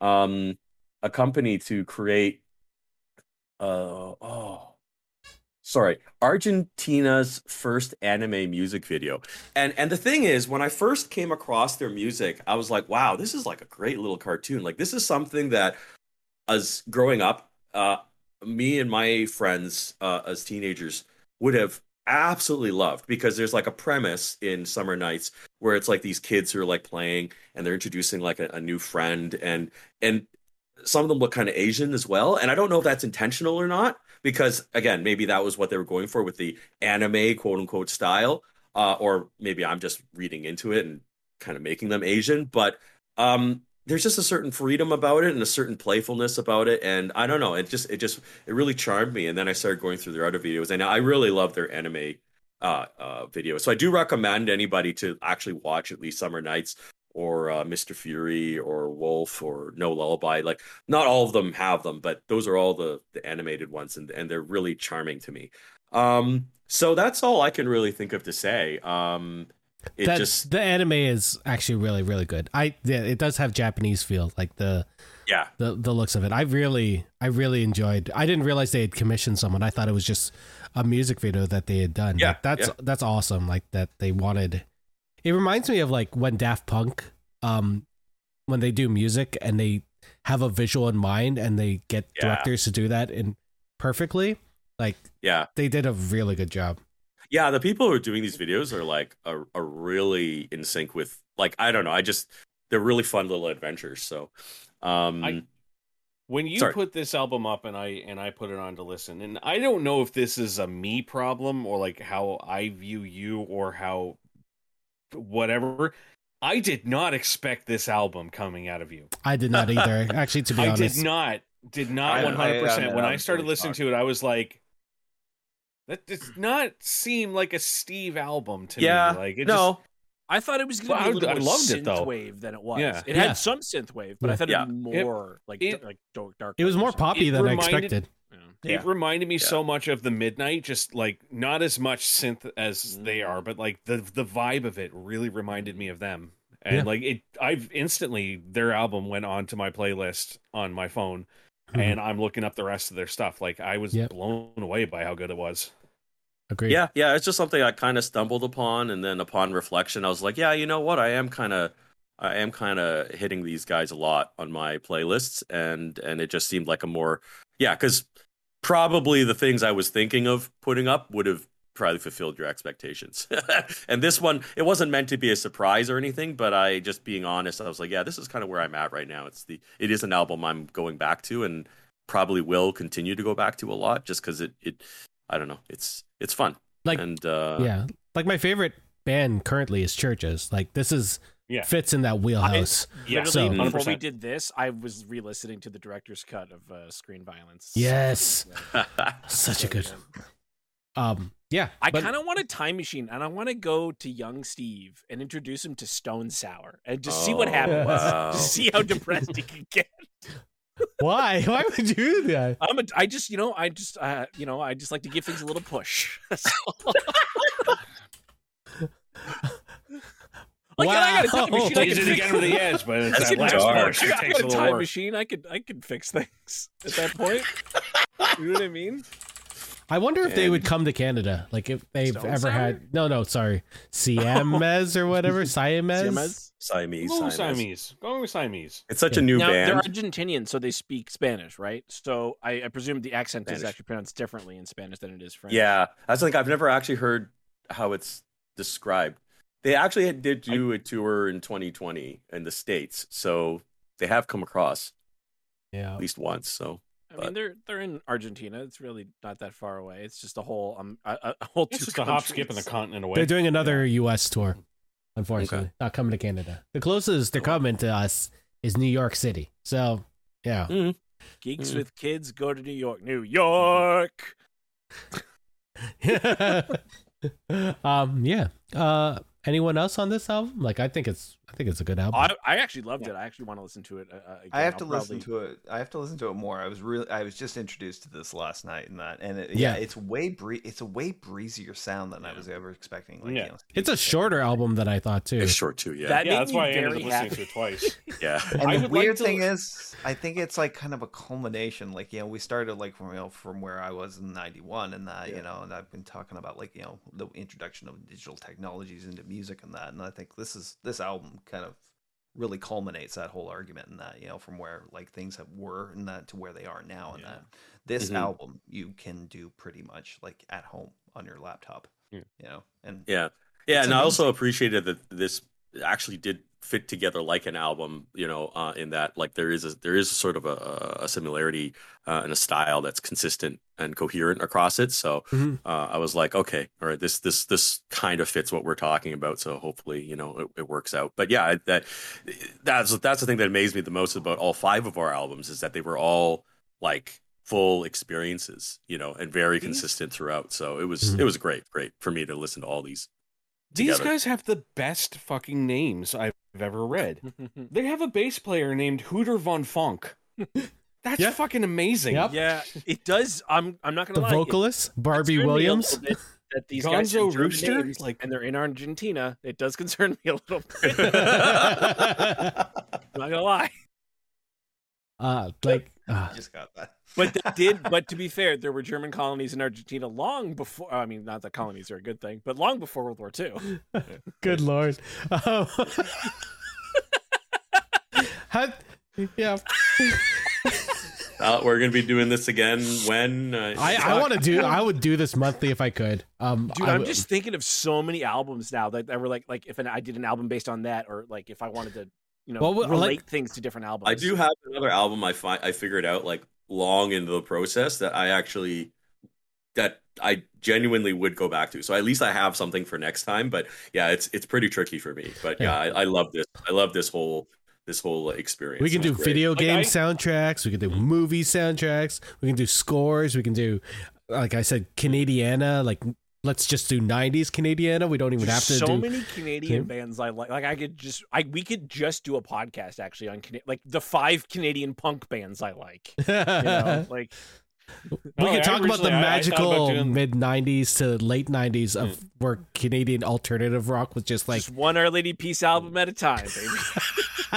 I'm other. Yeah, I initially I'm like I initially wanted to come in today doing I my original pick was going to be Eyes Wide Open from CHVRCHES, oh, but then I was like everyone knows that album. Like- Yeah. like I want to come in with Yeah, something that's a little more obscure. Yeah. And, like other than Queens of the Stone Age, like I had never heard of any of the other ones, which was exactly what I wanted from this. yeah, I really wanted to learn more music, and that like that's the point of this is to. I mean, I'll be happy to new give you obscure stuff. I'm gonna make like, just- another. I'm gonna make a like a, a Discord thing here, just That's for like I us said, I'm already making a list of like all the albums that I would recommend people like just put it on and listen from beginning to end, and it tells a story. Like just enjoy. From Like- like 2008 to 2018, I listened to so many British bands that just put out one or two albums and then that was it. They're done. And they haven't made music since, like as as that band or whatever. That I could set and you'd be like, "This is good. This is good. Why did they only make one album? What the fuck? Why are there only two? What? The Well, I have a couple on my list that need is might just the one. I have a couple on my list that people might look at and go like, "What the fuck, really?" Because I have like a Seal album, a Sinead O'Connor album, Ooh, Sinead Yeah, O'Connor is awesome. amazing. Okay, Sinead okay. O'Connor, Faith and Courage. I'll one of break out the best shop albums ever made. day. I'll break out the Boyz II Men. Okay, The best boy bands ever. Let's do that out. the only boy band ever. If I was to break one out from that category, it'd have to be Ginuwine The Bachelor. Okay. Oh, Ginuwine. Holy shit. Yeah. That album That was a good album. Like you Steve has not- no yeah. fucking clue what we're talking. I don't know what you guys are talking about. I'm so clueless. Maybe Steve picks the genre and Until we pick the music. until he No, hears no, no, no. Oh, I like that. I like that. that would be the next picks one. an album, and then we find albums that are that genre. Mm, I don't. Yeah, I'm fine with that too. No, Because then we know he might it's a like. bad it. idea. Yeah, This is Yeah. this is the this is the Dave watches anime now. Which It's we Steve listens done. to music. Yes. Yes. I love it. I, love I'm- it. Oh man, This what was a lot of fun. Yeah, I really like this. this was a lot of fun. Yes, I I I do want to Thanks, do this guys. sooner rather than later, to be honest, because I I want to learn more music. I This- like. This is okay. So here's an idea. Uh, Around Christmas time, we do what we call like a secret Santa thing, Mm. where each one of us picks an album for somebody else to listen to and review on the show. Oh, I like that too. that's a great idea. We need a music. We'll pull it out of a hat one stream and we'll be like, I want person's Hawk doing the- so bad. I want. I want not. Hey, phrase I gotta, I got I got to think of one. I got to think of one album then to leave off my list. Oh, I, I I want Steve to be honest. yeah. In a good way, so Steve. God, In a I'm good way. so scared now. There's so many British bands I want Hawk to hear that like there's like just the one album. Oh my god. Yes, yes. Everyone should listen to Idlewild. I love that band. They're they're British as well. That's why I went. Anyway, let's um. I don't know what we're gonna do next because now I just want to do music again next next Well, time. We have two weeks, In next Wednesday, are we going to do the She-Hulk premiere? maybe if I'm around. I do have an exam that day and the next day, but you know, I I wouldn't mind watching it. Um, I would very much like to. we have D and D tomorrow, right? Yes, we have Okay, D&D good. tomorrow. So- as long as as soon as as long as nobody, you know, something something terrible happens, Yeah. we should have D and D. Yeah. Okay. Yeah. Um, I'm trying to think of anything else is coming out. Andor's not till next month. Um, Mm. are there any House- movies that anyone cares about? No. month. Uh, that's at the end of the month. Prey today, so Go, wa- Uh, watch Prey again, Un- motherfucker. unless unless we Watching wanted to do like a review of the whole Predator series. no, kind of thing. Oh, no, it's no. not worth it. I don't Yeah, know. that's- it's, It's going to be really five not. minutes of all the other ones in, and an hour and a half of. But then we're gonna have to watch the Alien versus Predator movies, and I don't No, want just to. say you Oh. watched it. Just I say think you we watched did it. I already did 25 the minutes one of in theater. Predator I'll today. never do that again. I did that too. I saw the first one in theater, and I was so Oh. sad. Yeah. Oh, Yep.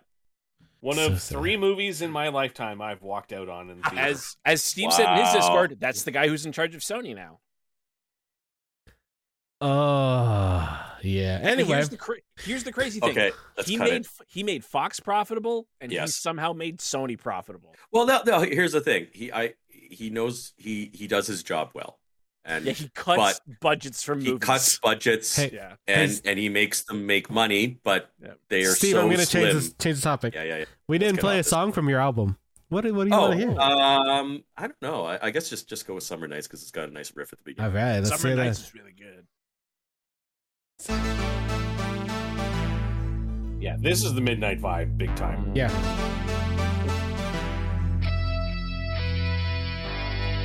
That guitar is M83, just right there.